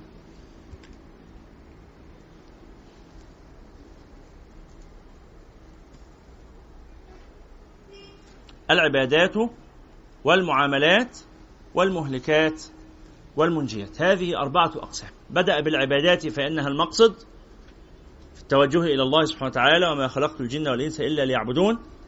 ثم المعاملات فإن بها قوام حياة الناس فيما بينهم. فهذا شأن الدنيا. ثم في الاستعداد للآخرة المهلكات التي تفسد بركة العبادة والعمل والمنجيات التي تزيد بركة العبادة والعمل. كل قسم من هذه الأقسام عشرة كتب. فالإحياء ليس كتابا واحدا إنما هو أربعون كتابا. أربعون كتابا. الكتاب الأول من القسم الأول كان في العلم. لأنه هيبدأ يتكلم عن إحياء علوم الدين فهيقول الأول إيه هو العلم ده؟ إحنا ليه عايزين نحيي العلم؟ وليه مهتمين بالعلم؟ وليه مشغولين بالعلم أصلا؟ وليه العلم مهم؟ فهيتكلم عن العلم. ثم عن العقائد. ثم عن أسرار الطهارة. ورابعا أسرار الصلاة. خامسا أسرار الزكاة. وسادسا أسرار الصوم. وسابعا أسرار الحج وثامنا آداب قراءة القرآن وتاسعا الأذكار والدعوات وعاشرا ترتيب الأوراد وإحياء الليل. فهذا القسم الأول هو قسم العبادات. تأملوه كده وننتقل للقسم الثاني. القسم الثاني المعاملات. هتكلم عن أولا آداب الأكل. تاكل إزاي؟ تعامل مع الطعام إزاي؟ اثنين آداب النكاح. ثلاثة آداب الكسب والعيش. أربعة الحلال والحرام. خمسة آداب الألفة والصحبة. الأصدقاء والإخوان علاقتك بيهم تبقى إيه؟ إزاي توفي حقوقهم ستة آداب العزلة. زهقت من الناس وعايز تعتزلهم. في آداب للعزلة نعم. سبعة آداب السفر. أنت زهقت وعايز تمشي تروح مع الناس ولا لوحدك؟ دي آداب للسفر. ثمانية آداب السماع والوجد الفن التعامل مع الفنون. لما تسمع حاجة تعمل لك طرب تتبسط. تعمل إيه في الفن ده؟ تسمعه إزاي؟ تسعة الأمر بالمعروف والنهي عن المنكر. شفت حاجة غلط؟ إزاي تمنعها؟ شفت حاجة صح؟ إزاي تنميها وتكترها؟ عاشرا آداب المعيشة وأخلاق النبوة. ترتب يومك إزاي؟ على منهج سيدنا النبي صلى الله عليه وسلم. خلص القسم الثاني بدأ في القسم الثالث المهلكات فتكلم عن أولا شرح عجائب القلب. القلب القلب ده سبحان الله به نجاتك وبه هلاكك بيبهدلك ويوديك مشاوير ويرجعك. فلما نتكلم عن المنجات أول المهلكات أول حاجة قد تهلك الإنسان إيه؟ قلبه. ثانيا رياضة النفس. هحط لك الصورة يا إسلام. هحط الصورة النهاردة على الصفحة عندي. رياضة النفس. إزاي تروض نفسك بدل ما هي إيه تسوقك انت اللي تشدها النفس دي زي الحصان كده قوة قوة إن وجهتها تتوجه ناحية الخير إن سبتها تروح يمين وشمال وتستشري في الجري وتهلكك تجيبك على رقبتك تضيعك فرياضة النفس ثالث حاجة كسر الشهوتين شهوة البطن وشهوة الفرج رابع حاجة آفات اللسان خامسا ذم الغضب والحقد والحسد أسباب تقطيع الأرحام بين الناس وتقطيع الصلات سادسا ذم الدنيا. سابعا ذم البخل وحب المال. ثامنا ذم الجاه والرياء. تاسعا ذم الكبر والعجب. وعاشرا ذم الغرور. إنك تبقاش عارف الحقيقة. إنك تكتفي بإدراك الظاهر فهذه المهلكات. ثم بدأ في الكلام عن المنجيات فقال اولا التوبة. أول حاجة تنجيك. اللهم تب علينا. واهدنا واهد بنا. إن الله يحب التوابين ويحب المتطهرين. ثانيا الصبر والشكر. ينجيك. ثالثا الخوف والرجاء. ينجيك. رابعا الفقر والزهد. ينجيك. خامسا التوحيد والتوكل. ينجيك. سادسا المحبة والشوق. تنجيك. سابعا النية والإخلاص. ينجيك. ثامنا المراقبة والمحاسبة. أن ترى الله في كل شيء. تنجيك تاسعا الفكر. ينجيك عاشرا ذكر الموت وما بعده. فهذه أربعون كتابا. أستأذنك تطفي النور اللي عندك اللي هنا ده عشان الكلام يكون واضح. وخدوا دقيقة كده انظروا في أسماء هذه الكتب. هو كده النور أوضح ليكم؟ يلا بصوا فيها سريعا وبعدين ننور النور تاني. ونرجع نستعرض حاجة تانية مع بعض. هذا فارس الكامل لإحياء علوم الدين. حد عنده سؤال عن كتاب معين فيه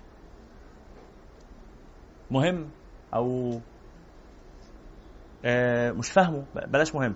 كتاب مش فاهمه. أنت مش فاهم الكتاب ده هيتكلم فيه عن إيه؟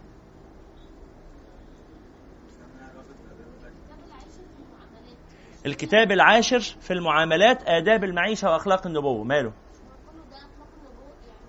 كل ده أخلاق النبوة بس هو في الآخر يعرضها عرض إجمالي بقى في عرض تفصيلي وبعدين إزاي اجمالا أكون عايش بأخلاق النبي صلى الله عليه وسلم إيه علاقة آداب الأكل بالمعاملات؟ أنك لابد تأتي بالأكل من إنسان أو تأكل مع إنسان أو تؤكل إنسان. تؤكل إنسان. الأكل مش أنت اللي تقدر تعمل كل أكلك لوحدك، لازم في حد يزرع لك وحد يرعى لك الأغنام وحد يذبح لك وهكذا. العزلة أنا مش هعامل حد أصلا. طب ليه مذكورة في المعاملات؟ لأنك وإن اعتزلت الناس فلك بهم معاملة. إزاي؟ يفكرون فيك أو تفكر فيه. لا يسلم الإنسان من ضد ولو حاول العزلة في رأس الجبل. حتى لو قاعد ما بتكلمش حد خالص لكن في إيه؟ احتكاك. ولو من بعيد لبعيد إن هم شايفينك كده فبيفكروا فيك أو أنت بتفكر فيهم. اتفضل. تسعة في المنجيات. الفكر. ماله؟ ما هو الفكر؟ شغل الذهن حركة الذهن في المعقولات. أن تفكر أن ترى الله في الأشياء. أن تدلك الموجودات كلها على الله. التأمل. تأمل طريق النجاة. أن ترى الله في كل شيء. السماع والوجد. هذا من المعاملات. ما السؤال؟ الفن. السماع اللي هي سماع القصائد سماع الأغاني. لما أجي أقعد أسمع اناشيد ومدح وابتهالات وحاجات زي كده ساعات يجي لي إحساس إيه؟ اضطراب كده وألاقي دماغي تتهز وبتاع. في آداب للاستماع؟ وإحنا قاعدين مع بعض أو وأنا قاعد لوحدي في آداب للتعامل مع الفنون؟ هو ده. ها؟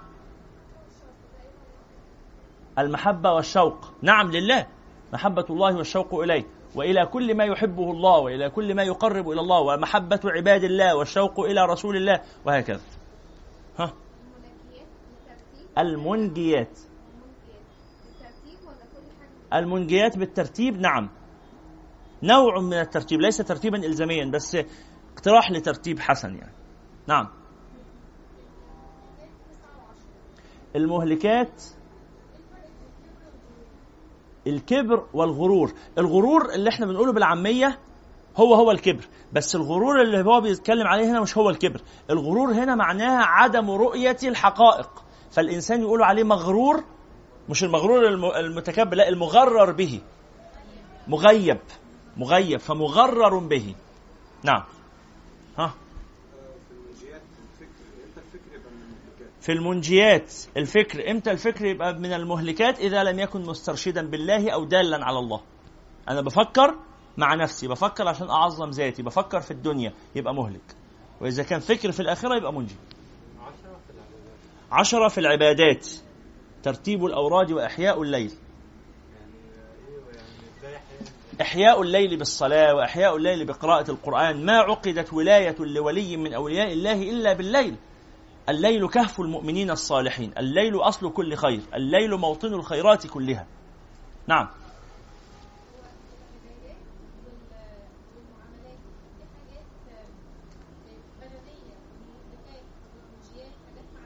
نعم.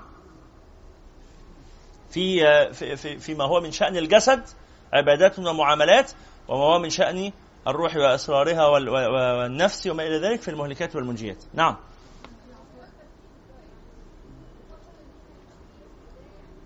سنتحدث عن هذا. نعم. العقائد في العبادات إنه بداية العبادة كلها أن أعبد الله فمن هو الله؟ كيف أعرف الله الذي سأعبده وسأتوجه إليه؟ نعم.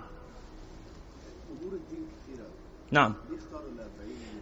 لماذا اختار هذه الأشياء فقط لأهميتها؟ لأن هذه أجل من غيرها وكل كله جليل مهم لكن غيره يمكن تضمينه في هذا.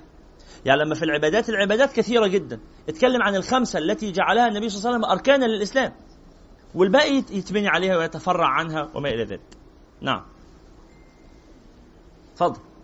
المنجيات رقم أربعة رقم أربعة في المنجيات. الفقر والزهد. طب لو واحد ربنا فاتح عليه مثلا هل كده ما هو إيه معنى الزهد؟ هنا سيتحدث عن معنى الزهد. الزهد ليس ألا تملك، الزهد ألا تملك. الزهد ليس ألا تملك الأشياء بل, بل الزهد ألا تملكك الأشياء. أن تكون الأشياء في يدك وألا تكون في قلبك. ومن الناس من لا يملك لكنه مملوك فليس زاهدا. ومنهم من يملك وغير مملوك فهذا هو الزاهد ومنهم من لا يملك ولا يملك وهذا هو الفقر. والفقر أتم. ألا يملك ولا يملك. نعم. ما ذكرش الجهاد. في الأمر بالمعروف والنهي عن المنكر. رقم تسعة في المعاملات. نعم.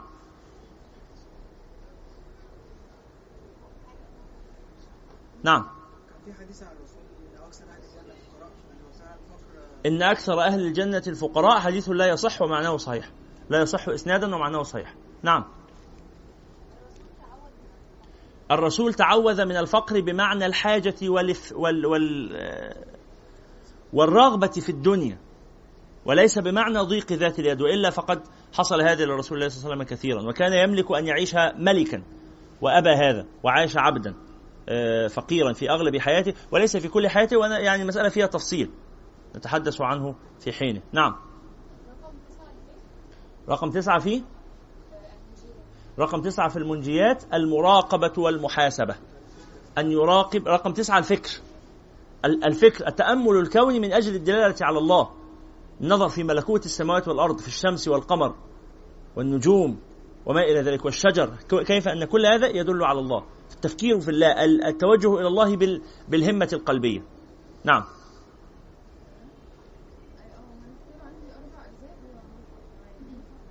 هنتكلم عنه. طيب الآن أرجو من كل منكم أن يختار كتابا من هذه الكتب الأربعين. يكون بالنسبة لك أنت هو الكتاب الأهم. أهم كتاب بالنسبة لك أنت مهتم به أو ترغب في أن تبدأ بقراءته. يلا اختار كتاب من الأربعين. أنا عارف أنه صعب بس معلش. اختار كتاب من الأربعين. كتاب واحد. كتاب واحد.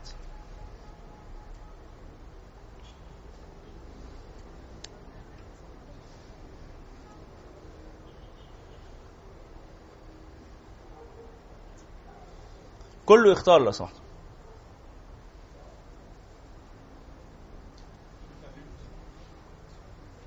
لا اختار. لا اختار. كتاب واحد. حد لسه ما اختارش؟ كل واحد يكتب اختياره في ورقة. عنده في ورقة خاصة بيك انت. في ورقة في الموبايل في أي حاجة انت عايزها يعني مش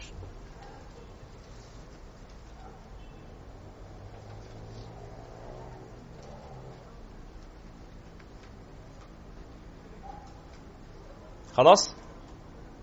في ناس لسه ما كتبتش. سريعا يا جماعة لو سمحتوا مين لسه ما كتبش اختياره؟ مين لسه ما كتبش اختياره أو لسه ما اختارش أو أي حاجة؟ لسه ما كتبتش؟ طيب ماشي بسرعة. إحنا في عندي سؤال تاني بس عايز الجميع يكتب الأول الاختيار. لا معلش. قعدنا فيها كتير قوي يلا يا جماعة الاختيار. أنا هحط لكم الصورة أنتم مهتمين بالصورة دي؟ هحطها لكم إن شاء الله في في المجموعة النهارده. أنتوا كلكم معانا في المجموعة؟ طيب لو سمحتوا اعملوا بحث في فيسبوك على آه، مجموعة اسمها دروس أنس. اسمها كده دروس أنس. شرطة مدرسة شيخ العمود. خلاص؟ هتظهر لكم باسم دروس الشيخ أنس. هي اسمها دروس أنس. هي هي يعني. مدرسة شيخ العمود. خلاص؟ اعملوا بس طلب انضمام فيها والإدارة هيقبلوكم على طول. وهحط فيها الصورة دي النهارده بالليل بإذن الله تعالى. إن هي قريبة من قلبك أنت مهتم بيها شغله ذهنك أي حاجة حاجة خاصة بيك أنت اختيارك الشخصي. ما يخ... آه طبعا طبعا. خلاص كله اختار؟ كويس قوي كله كاتب اختياره؟ مين لسه ما كتبش؟ مين ما اختارش أو ما كتبش؟ ما اختارش أو ما كتبش بصراحة. هو عبر لنا عن نفسه كده. كله اختار تمام. الاختيار الأخير اختار ربع. من الأربعة الأربعة. اختار ربع من هذه الأربعة قسم من الأقسام الأربعة. مش لازم إيه؟ في نفس الورقة اللي معاك. مش لازم نفس الباب. ممكن باب مهم بس لو الربع على بعضه هيبقى ربع تاني أو يبقى هو نفس الربع زي ما أنت عايز. ربع يعني أبدات أو معاملات أو ملكات أو منجات. دي أربع أربعة. ربع يعني قسم. يا العبادات يا المعاملات يا المهلكات يا المنجيات أربع أربع أربع أقسام. خلاص؟ كله يختار الربع الايه الخاص بيه هو.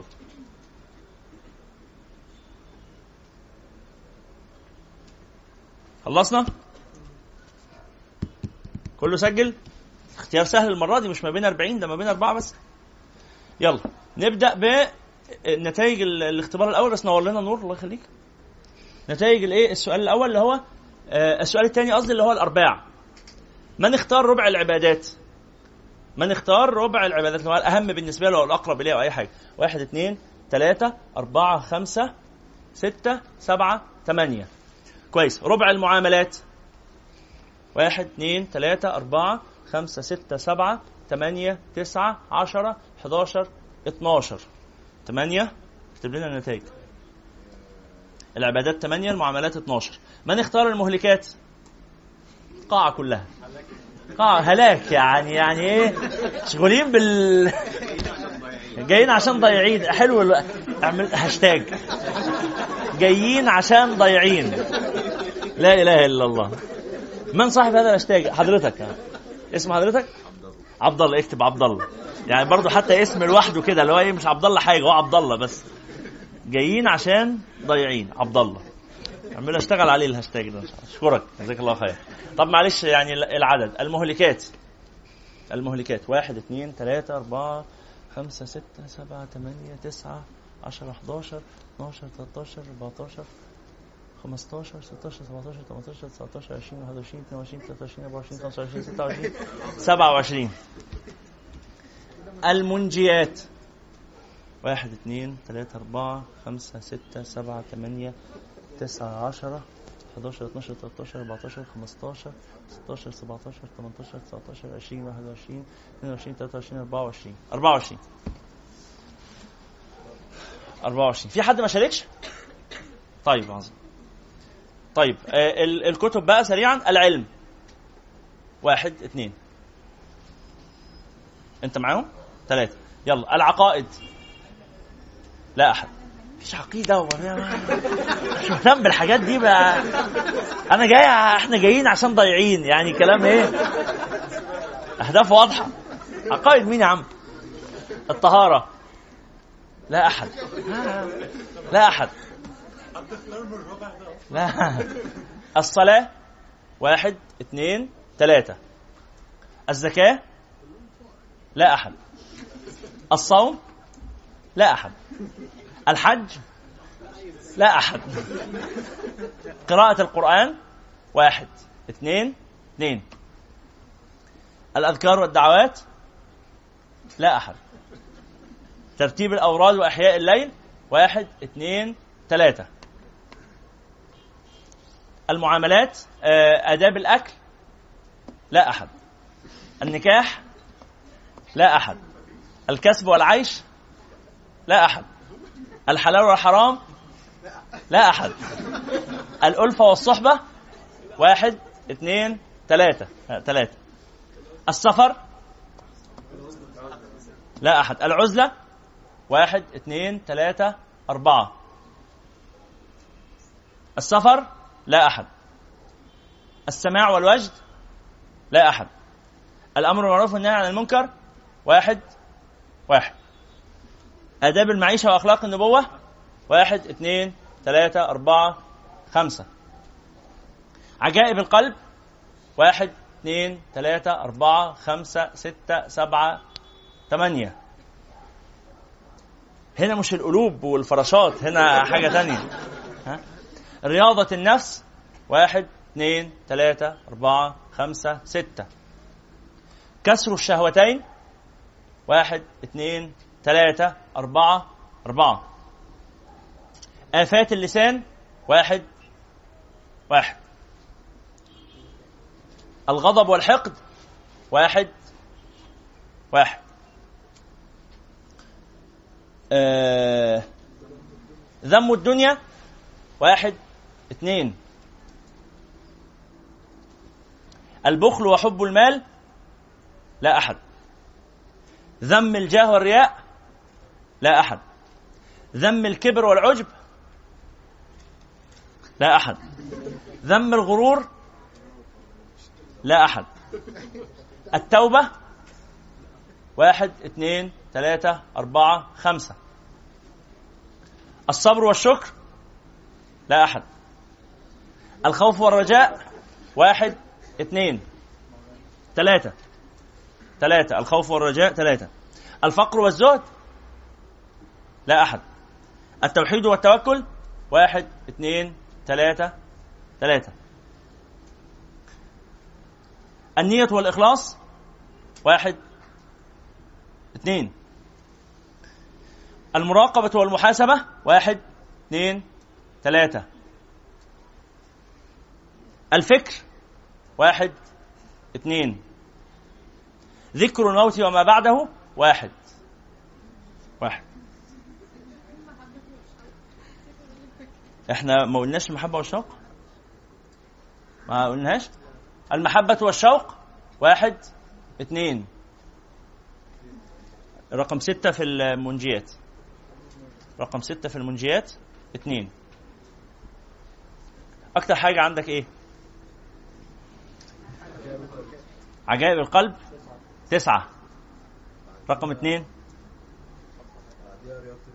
رياضة النفس كام؟ ستة. بعدها؟ بعدها التوبة كام؟ التوبة وآداب المعيشة خمسة. جميل. طيب صلوا على النبي. صلى الله عليه وسلم. إحنا إن شاء الله التزاما بهذا التصويت. سنبدأ بكتاب العلم وهنمشي الكتاب بالترتيب بتاعه عادي خالص. التصويت ده مهم جدا لأنه يعني بيكشف لنا عن الديمقراطية. حقك تعبر عن رأيك من حق أعتقلك يعني. بالتالي الايه الحقوق محفوظة للجميع يعني.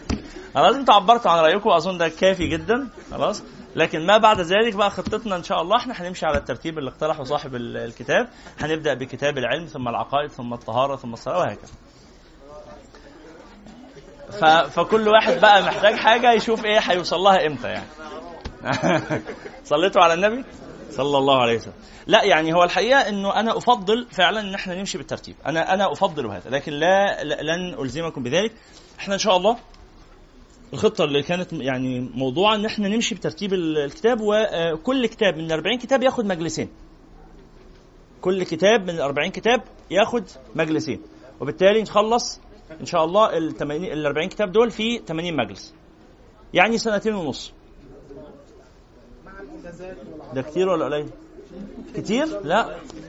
لا يا دوب يا دوب. هو الإحياء بيقرأ في الوقت ده ممكن في ثلاث سنين في أربع سنين. على حسب بقى ما ربنا يقسم بس إحنا مش يعني إن شاء الله مش هنكسر حاجز ثلاث سنين. إيه؟ طبعا الناس بقى اللي بتقول ذكر الموت وما بعده الله أعلم يعني, يعني. دي حاجة إيه؟ في علم الله أظن. في علم الله. هتعرف بنفسك. أيوه بالظبط. هتعرف بنفسك. نسأل الله السلامة. نعم. هيختلف عن يوم الخميس. يوم الخميس إحنا بنعرض عرض موضوعي يفضل لنا ثلاث مرات ونخلص الكتاب. ده عرض موضوع ومش هنرجع له تاني غالبا. خلاص؟ فدي حاجة وده حاجة. إحنا هنا بنقرأ قراءة متأنية. هو إحنا أصلا عاملين هذا المجلس عشان القراءة المتأنية لأن إحنا كنا قرأنا يوم الخميس يا جماعة عملنا عرض موضوعي لكتاب لربع المهلكات وعرض موضوعي لربع المنجيات. خلصنا المهلكات في سبع مرات والمنجيات في ست مرات أو بنخلصها دلوقتي في ست مرات. بس ده عرض عام. فناس كتير قالت لا عايزين نقرأ قراءة متأنية علشان نغوص بقى مع الايه مع المعاني. فصلوا على النبي. خليني أسألكم سؤال أخير. آه برضه هينبني عليه يعني عمل كبير. أي هل تفضلون هل تفضلون آه اللي إحنا نمشي بترتيب الكتاب ولا نمشي بالترتيب اللي أنتوا آه اقترحتوه هنا؟ وهو ما فيش مانع قوي يعني إن إحنا نغير الترتيب ما فيش مشكلة لأن هو فعلا لما هنقرأ إن شاء الله هيبان لكم إن كل كتاب من ال 40 كتاب قائم بذاته. يعني كل كتاب لو فصلته كده تقدر تعتبره إيه؟ كتاب مستقل ليه مقدمة وليه أهداف وليه عناصر وليه محاور وليه فصول وليه كل حاجة. فلو اخ يعني أخللنا بالترتيب مش هيحصل خلل كبير. خلاص؟ فعشان كده بقول يعني كما تحبون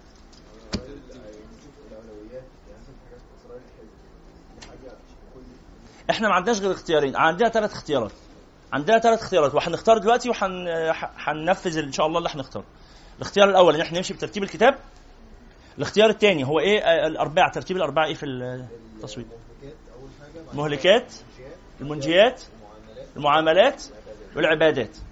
الاختيار الأول نمشي بترتيب الكتاب الاختيار الثاني نمشي بترتيب الاربعه اللي أنتم اخترتوه اللي هو مهلكات على بعضها وبعدين منجيات على بعضها وبعدين معاملات وبعدين عبادات ده الاختيار الثاني. والاختيار الثالث إن إحنا نمشي بترتيب الكتب اللي أنتم اخترتوها ثلاث اختيارات وما عندناش اختيار رابع. خلاص؟ فلو سمحتوا جميعا شاركونا في هذا. من يفضل إن إحنا نمشي بترتيب الكتاب؟ أغلب الناس. جميل. جميل. من يفضل إن إحنا نمشي بترتيب الأربع الأقسام؟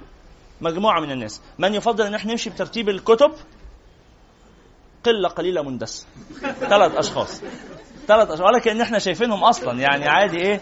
بمنتهى البساطة الديمقراطية لها أنياب. يعني هتاكلهم الثلاثه دول كأنهم مش موجودين. فيبقى إحنا ما فاضلش عندنا غير آه، رأيين. آه، ثلثين الناس اختاروا إن إحنا نمشي بالترتيب الطبيعي وثلث الناس اختاروا إن إحنا نمشي بترتيب الاربعه فاحنا هنمشي برأي الأغلبية. نعم. المفروض ترتيب طبيعي المهلكات والمنجات لو عملتوهم هيبقى ناس صالحة إنها تتقبل العبادات والمعاملات. يا وجهات نظر وجهات نظر وجهات نظر. صلوا على النبي. صلى الله عليه وعلى آله وصحبه وسلم. إحنا آه، الكتاب آخر حاجة بنقولها يعني كتاب متوفر أو حاجتين سريعتين جدا. الحاجة الأولى الكتاب كتاب إحياء علوم الدين فيه كثير جدا من الأحاديث الضعيفة والموضوعة. كثير من الأحاديث الضعيفة والموضوعة. ليس معنى أن الحديث ضعيف أنه متروك. خلاص؟ ليس معنى أن الحديث ده دي, دي, دي ملاحظة مهمة وإحنا بادئين نقرأ مع بعض. اكتب معايا كده إنه الأحاديث من حيث القبول والرد خمس أنواع. نكتب بسرعة الله يخليكم كده الايه الكم معلومة دول.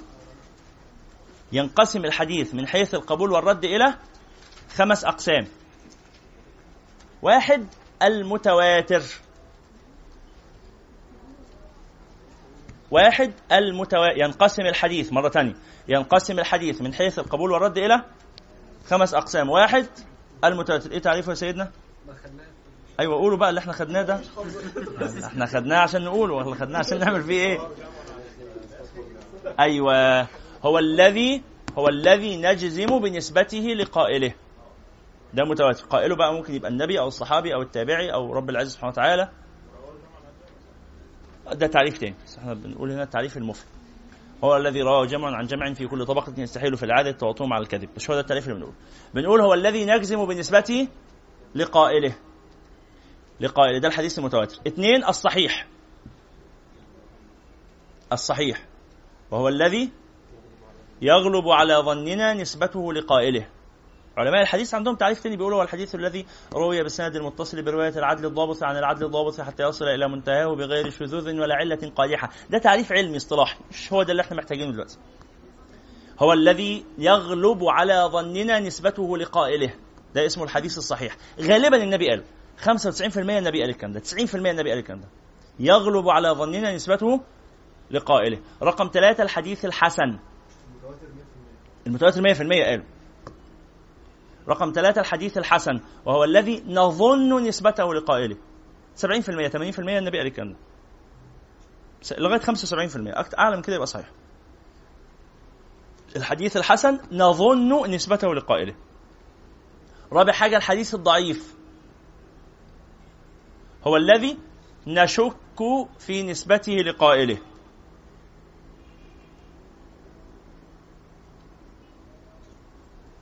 نشك. يعني 50% مش عارفين قالوا ولا ما قالوش. ماشي كده؟ رقم خمسة خد بالك إن نشك دي فيها درجات. يعني 40% اسمه شك و60% اسمه شك برضه. فلذلك الضعيف ده جواه أقسام كتيرة قوي. في واحد في حديث اسمه ضعيف جدا. شبيه بالموضوع.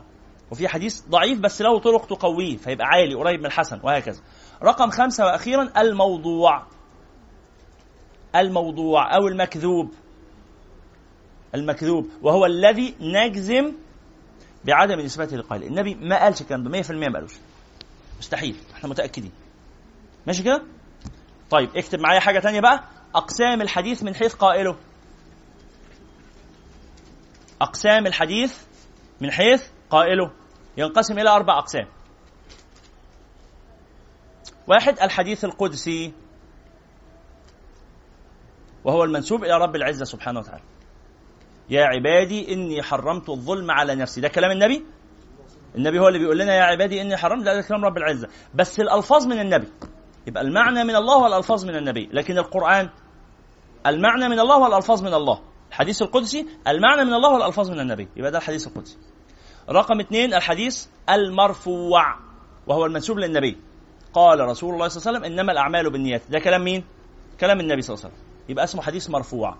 رقم ثلاثة الحديث الموقوف. الموقوف وهو المنسوب للصحابي. سيدنا عمر بن الخطاب بيقول لنا علموا ابنائكم السباحة والرمايه وركوب الخيل. نقول له شكرا جزيلا كتر خيرك نصيحة حلوة. حديث تحدث به إنسان. بس يا سيدنا عمر هو ده كلام النبي؟ قال لا يا جماعة ده أنا بنصحكم بنصيحه ما نصحكوش يعني؟ نقول له إن إحنا نقدر. عايزين نصايحك نصايحك دي حلوة. بس إيه؟ علشان نفرق ما بينها وما بين كلام النبوة هنسميها حديث إيه؟ موقوف. وهنرويها في كتب الأحاديث لأنه برضه في إنسان صالح تحدث بها من أصحاب النبي فإحنا هنحتاج لها. وهنعلقها في المدرسة وهنقولها لأولادنا وكلام جميل جدا. بس إيه ليس حديثا نبويا. يبقى اسمه حديث موقوف. رقم أربعة الحديث المقطوع.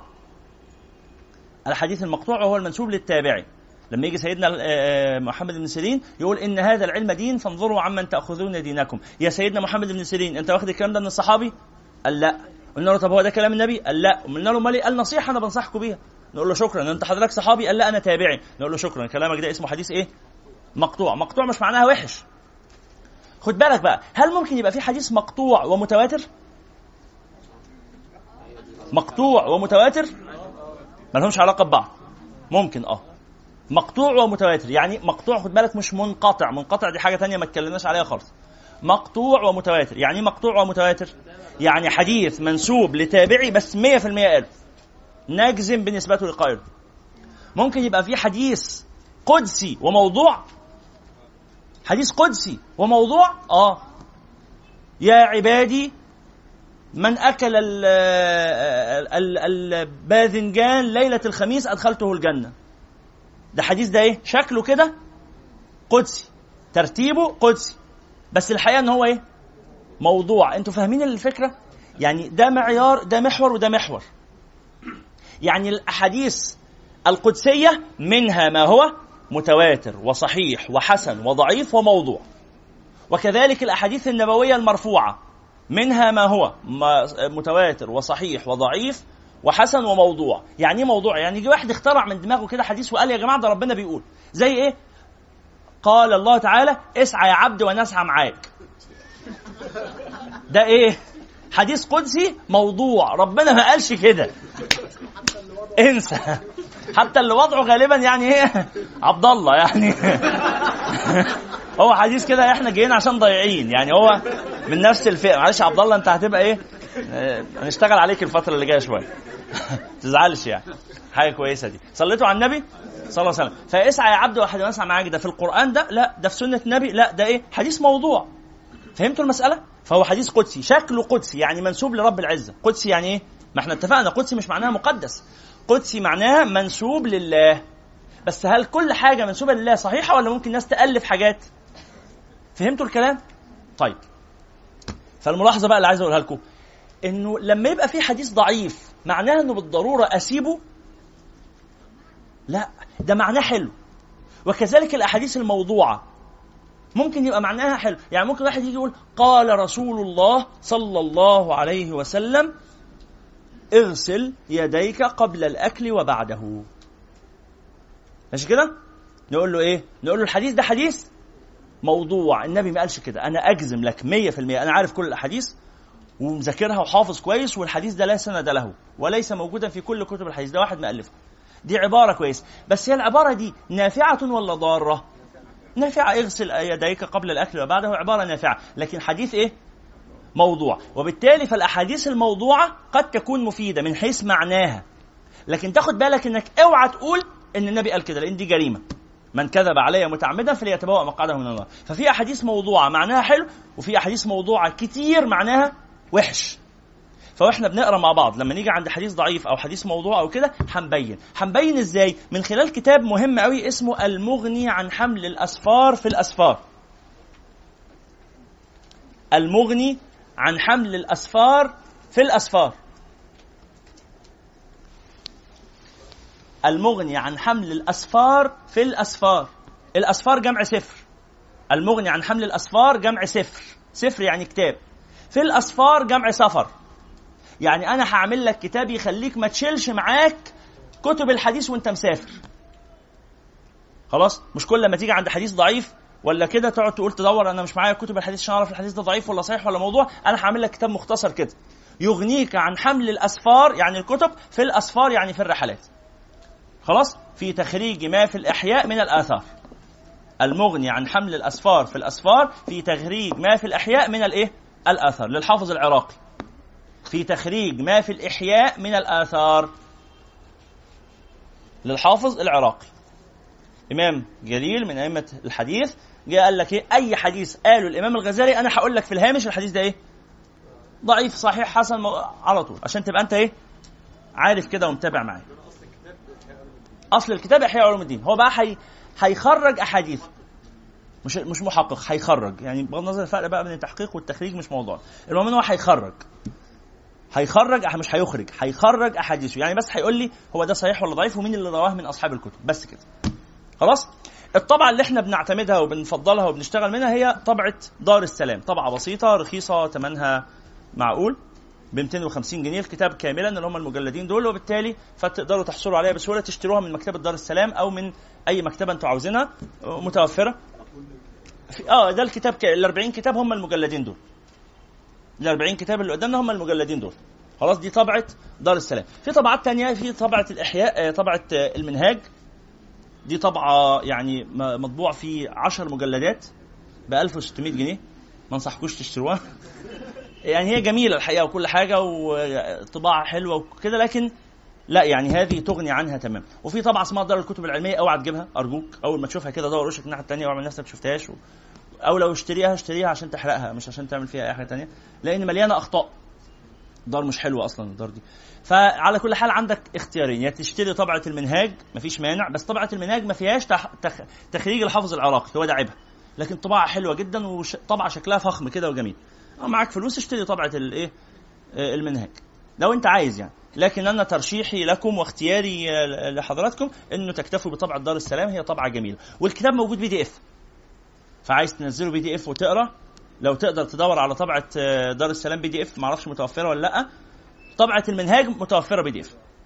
فلو هتشتغل على ال PDF يبقى طبعة المنهاج. خلاص؟ أو طبعة دار السلام. الطبعة دي إيه؟ دار الحديث. عادة يعني ساعات وساعات ما أعرفش نسخة الإحياء بتاعتهم كويسة ولا لأ. خمس أجزاء ماشي مالهاش علاقة. أنا ما أنا ما أعرفش أنا ما- شخصيا ماليش علاقة بيها ما قريتهاش. إن شاء الله تبقى جيدة يعني. إحنا بنقرأ مع بعض لو في أي مشكلات في الطبعات نصححها مع بعض. خلاص؟ آه، دار الحديث مطبوعة مع تخريج الحافظ العراقي برضو صح؟ إيه؟ صادق ابن عمران. طيب ماشي. كتر خيره ما أعرفوش. نعم. الكتاب موجود PDF وهنزل لكم ال link بتاعه. هنزل لكم ال link بتاعه. هنزل لكم اللينك بتاعه. نسخة دار الإيمان تخ... آه يا جماعة الإحياء عمره ما اتطبع من بعد الحافظ العراقي إلا بت... بتخريج الحافظ العراقي إلا طبعة المنهاج. ما أعرفش عملوا كده ليه. يعني سلوك غريب الحقيقة. الوحيدين بتوع دار المنهاج بتاعت جدة رغم إنها دار جيدة جدا لكن ما أعرفش سبحان الله اختيارهم ده ليه كده. فالمرة الوحيدة اللي اتطبع فيها الإحياء من غير تخريج الحافظ العراقي فيما أعلم كانت هي طبعة المنهاج دي. هي طبعة جيدة لكن هو ده عيبها وهو عيب قاتل الحقيقة. الوقت اللي هناخده على ما نخلص 80 لقاء تقريبا. إن شاء الله يا جماعة هيكون آه، اللقاء الأول من كل شهر عربي كل سنة وأنتم طيبين وكل شهر وأنتم طيبين. اللقاء الأول من كل شهر عربي هيكون نص اللقاء للقراءة والنصف الآخر لقيام الليل. خلاص؟ يبقى إحنا عندنا ساعة من كل شهر نصلي ركعتين أو أربع ركعات آه، نحيي الليل. خلاص؟ في هذا المجلس في الايه في الأربعاء الأول من كل شهر عربي. خلاص كده؟ وبقية المرات كلها هتبقى للقراءة فقط. صليتوا على النبي؟ في حد عنده سؤال؟ اتفضل سريعا. الوقت بتاع المحاضرة من من سبعة سبعة وعشرة سبعة و- وربع مش أكتر من كده يعني. آه إن شاء الله. إن شاء الله آه، في المرات المقبلة وتنبهوني. الله يخليكم. لما تيجي الساعة 9 إلا ربع كده تنبه ابعت لي ملاحظة ولا ورقه ولا حاجة انه فاضل ربع ساعة. إن شاء الله فيما هو آتي ننتهي في التاسعة تماما بإذن الله. خلاص؟ بس نجتهد إن إحنا نبدأ سبعة بالظبط ما نتاخروش يعني لأنه بتيجي الساعة 7 ما يكونش لسه حد جه. خلاص؟ شكرا جزيلا. سبحانك اللهم وبحمدك أشهد أن لا إله إلا أنت أستغفرك وأتوب إليك. والسلام عليكم ورحمة الله وبركاته. هو الذي بعث في الأميين رسولا منهم يتلو عليهم آياته ويزكيهم ويعلمهم الكتاب والحكمة وإن كانوا من قبل لفي ضلال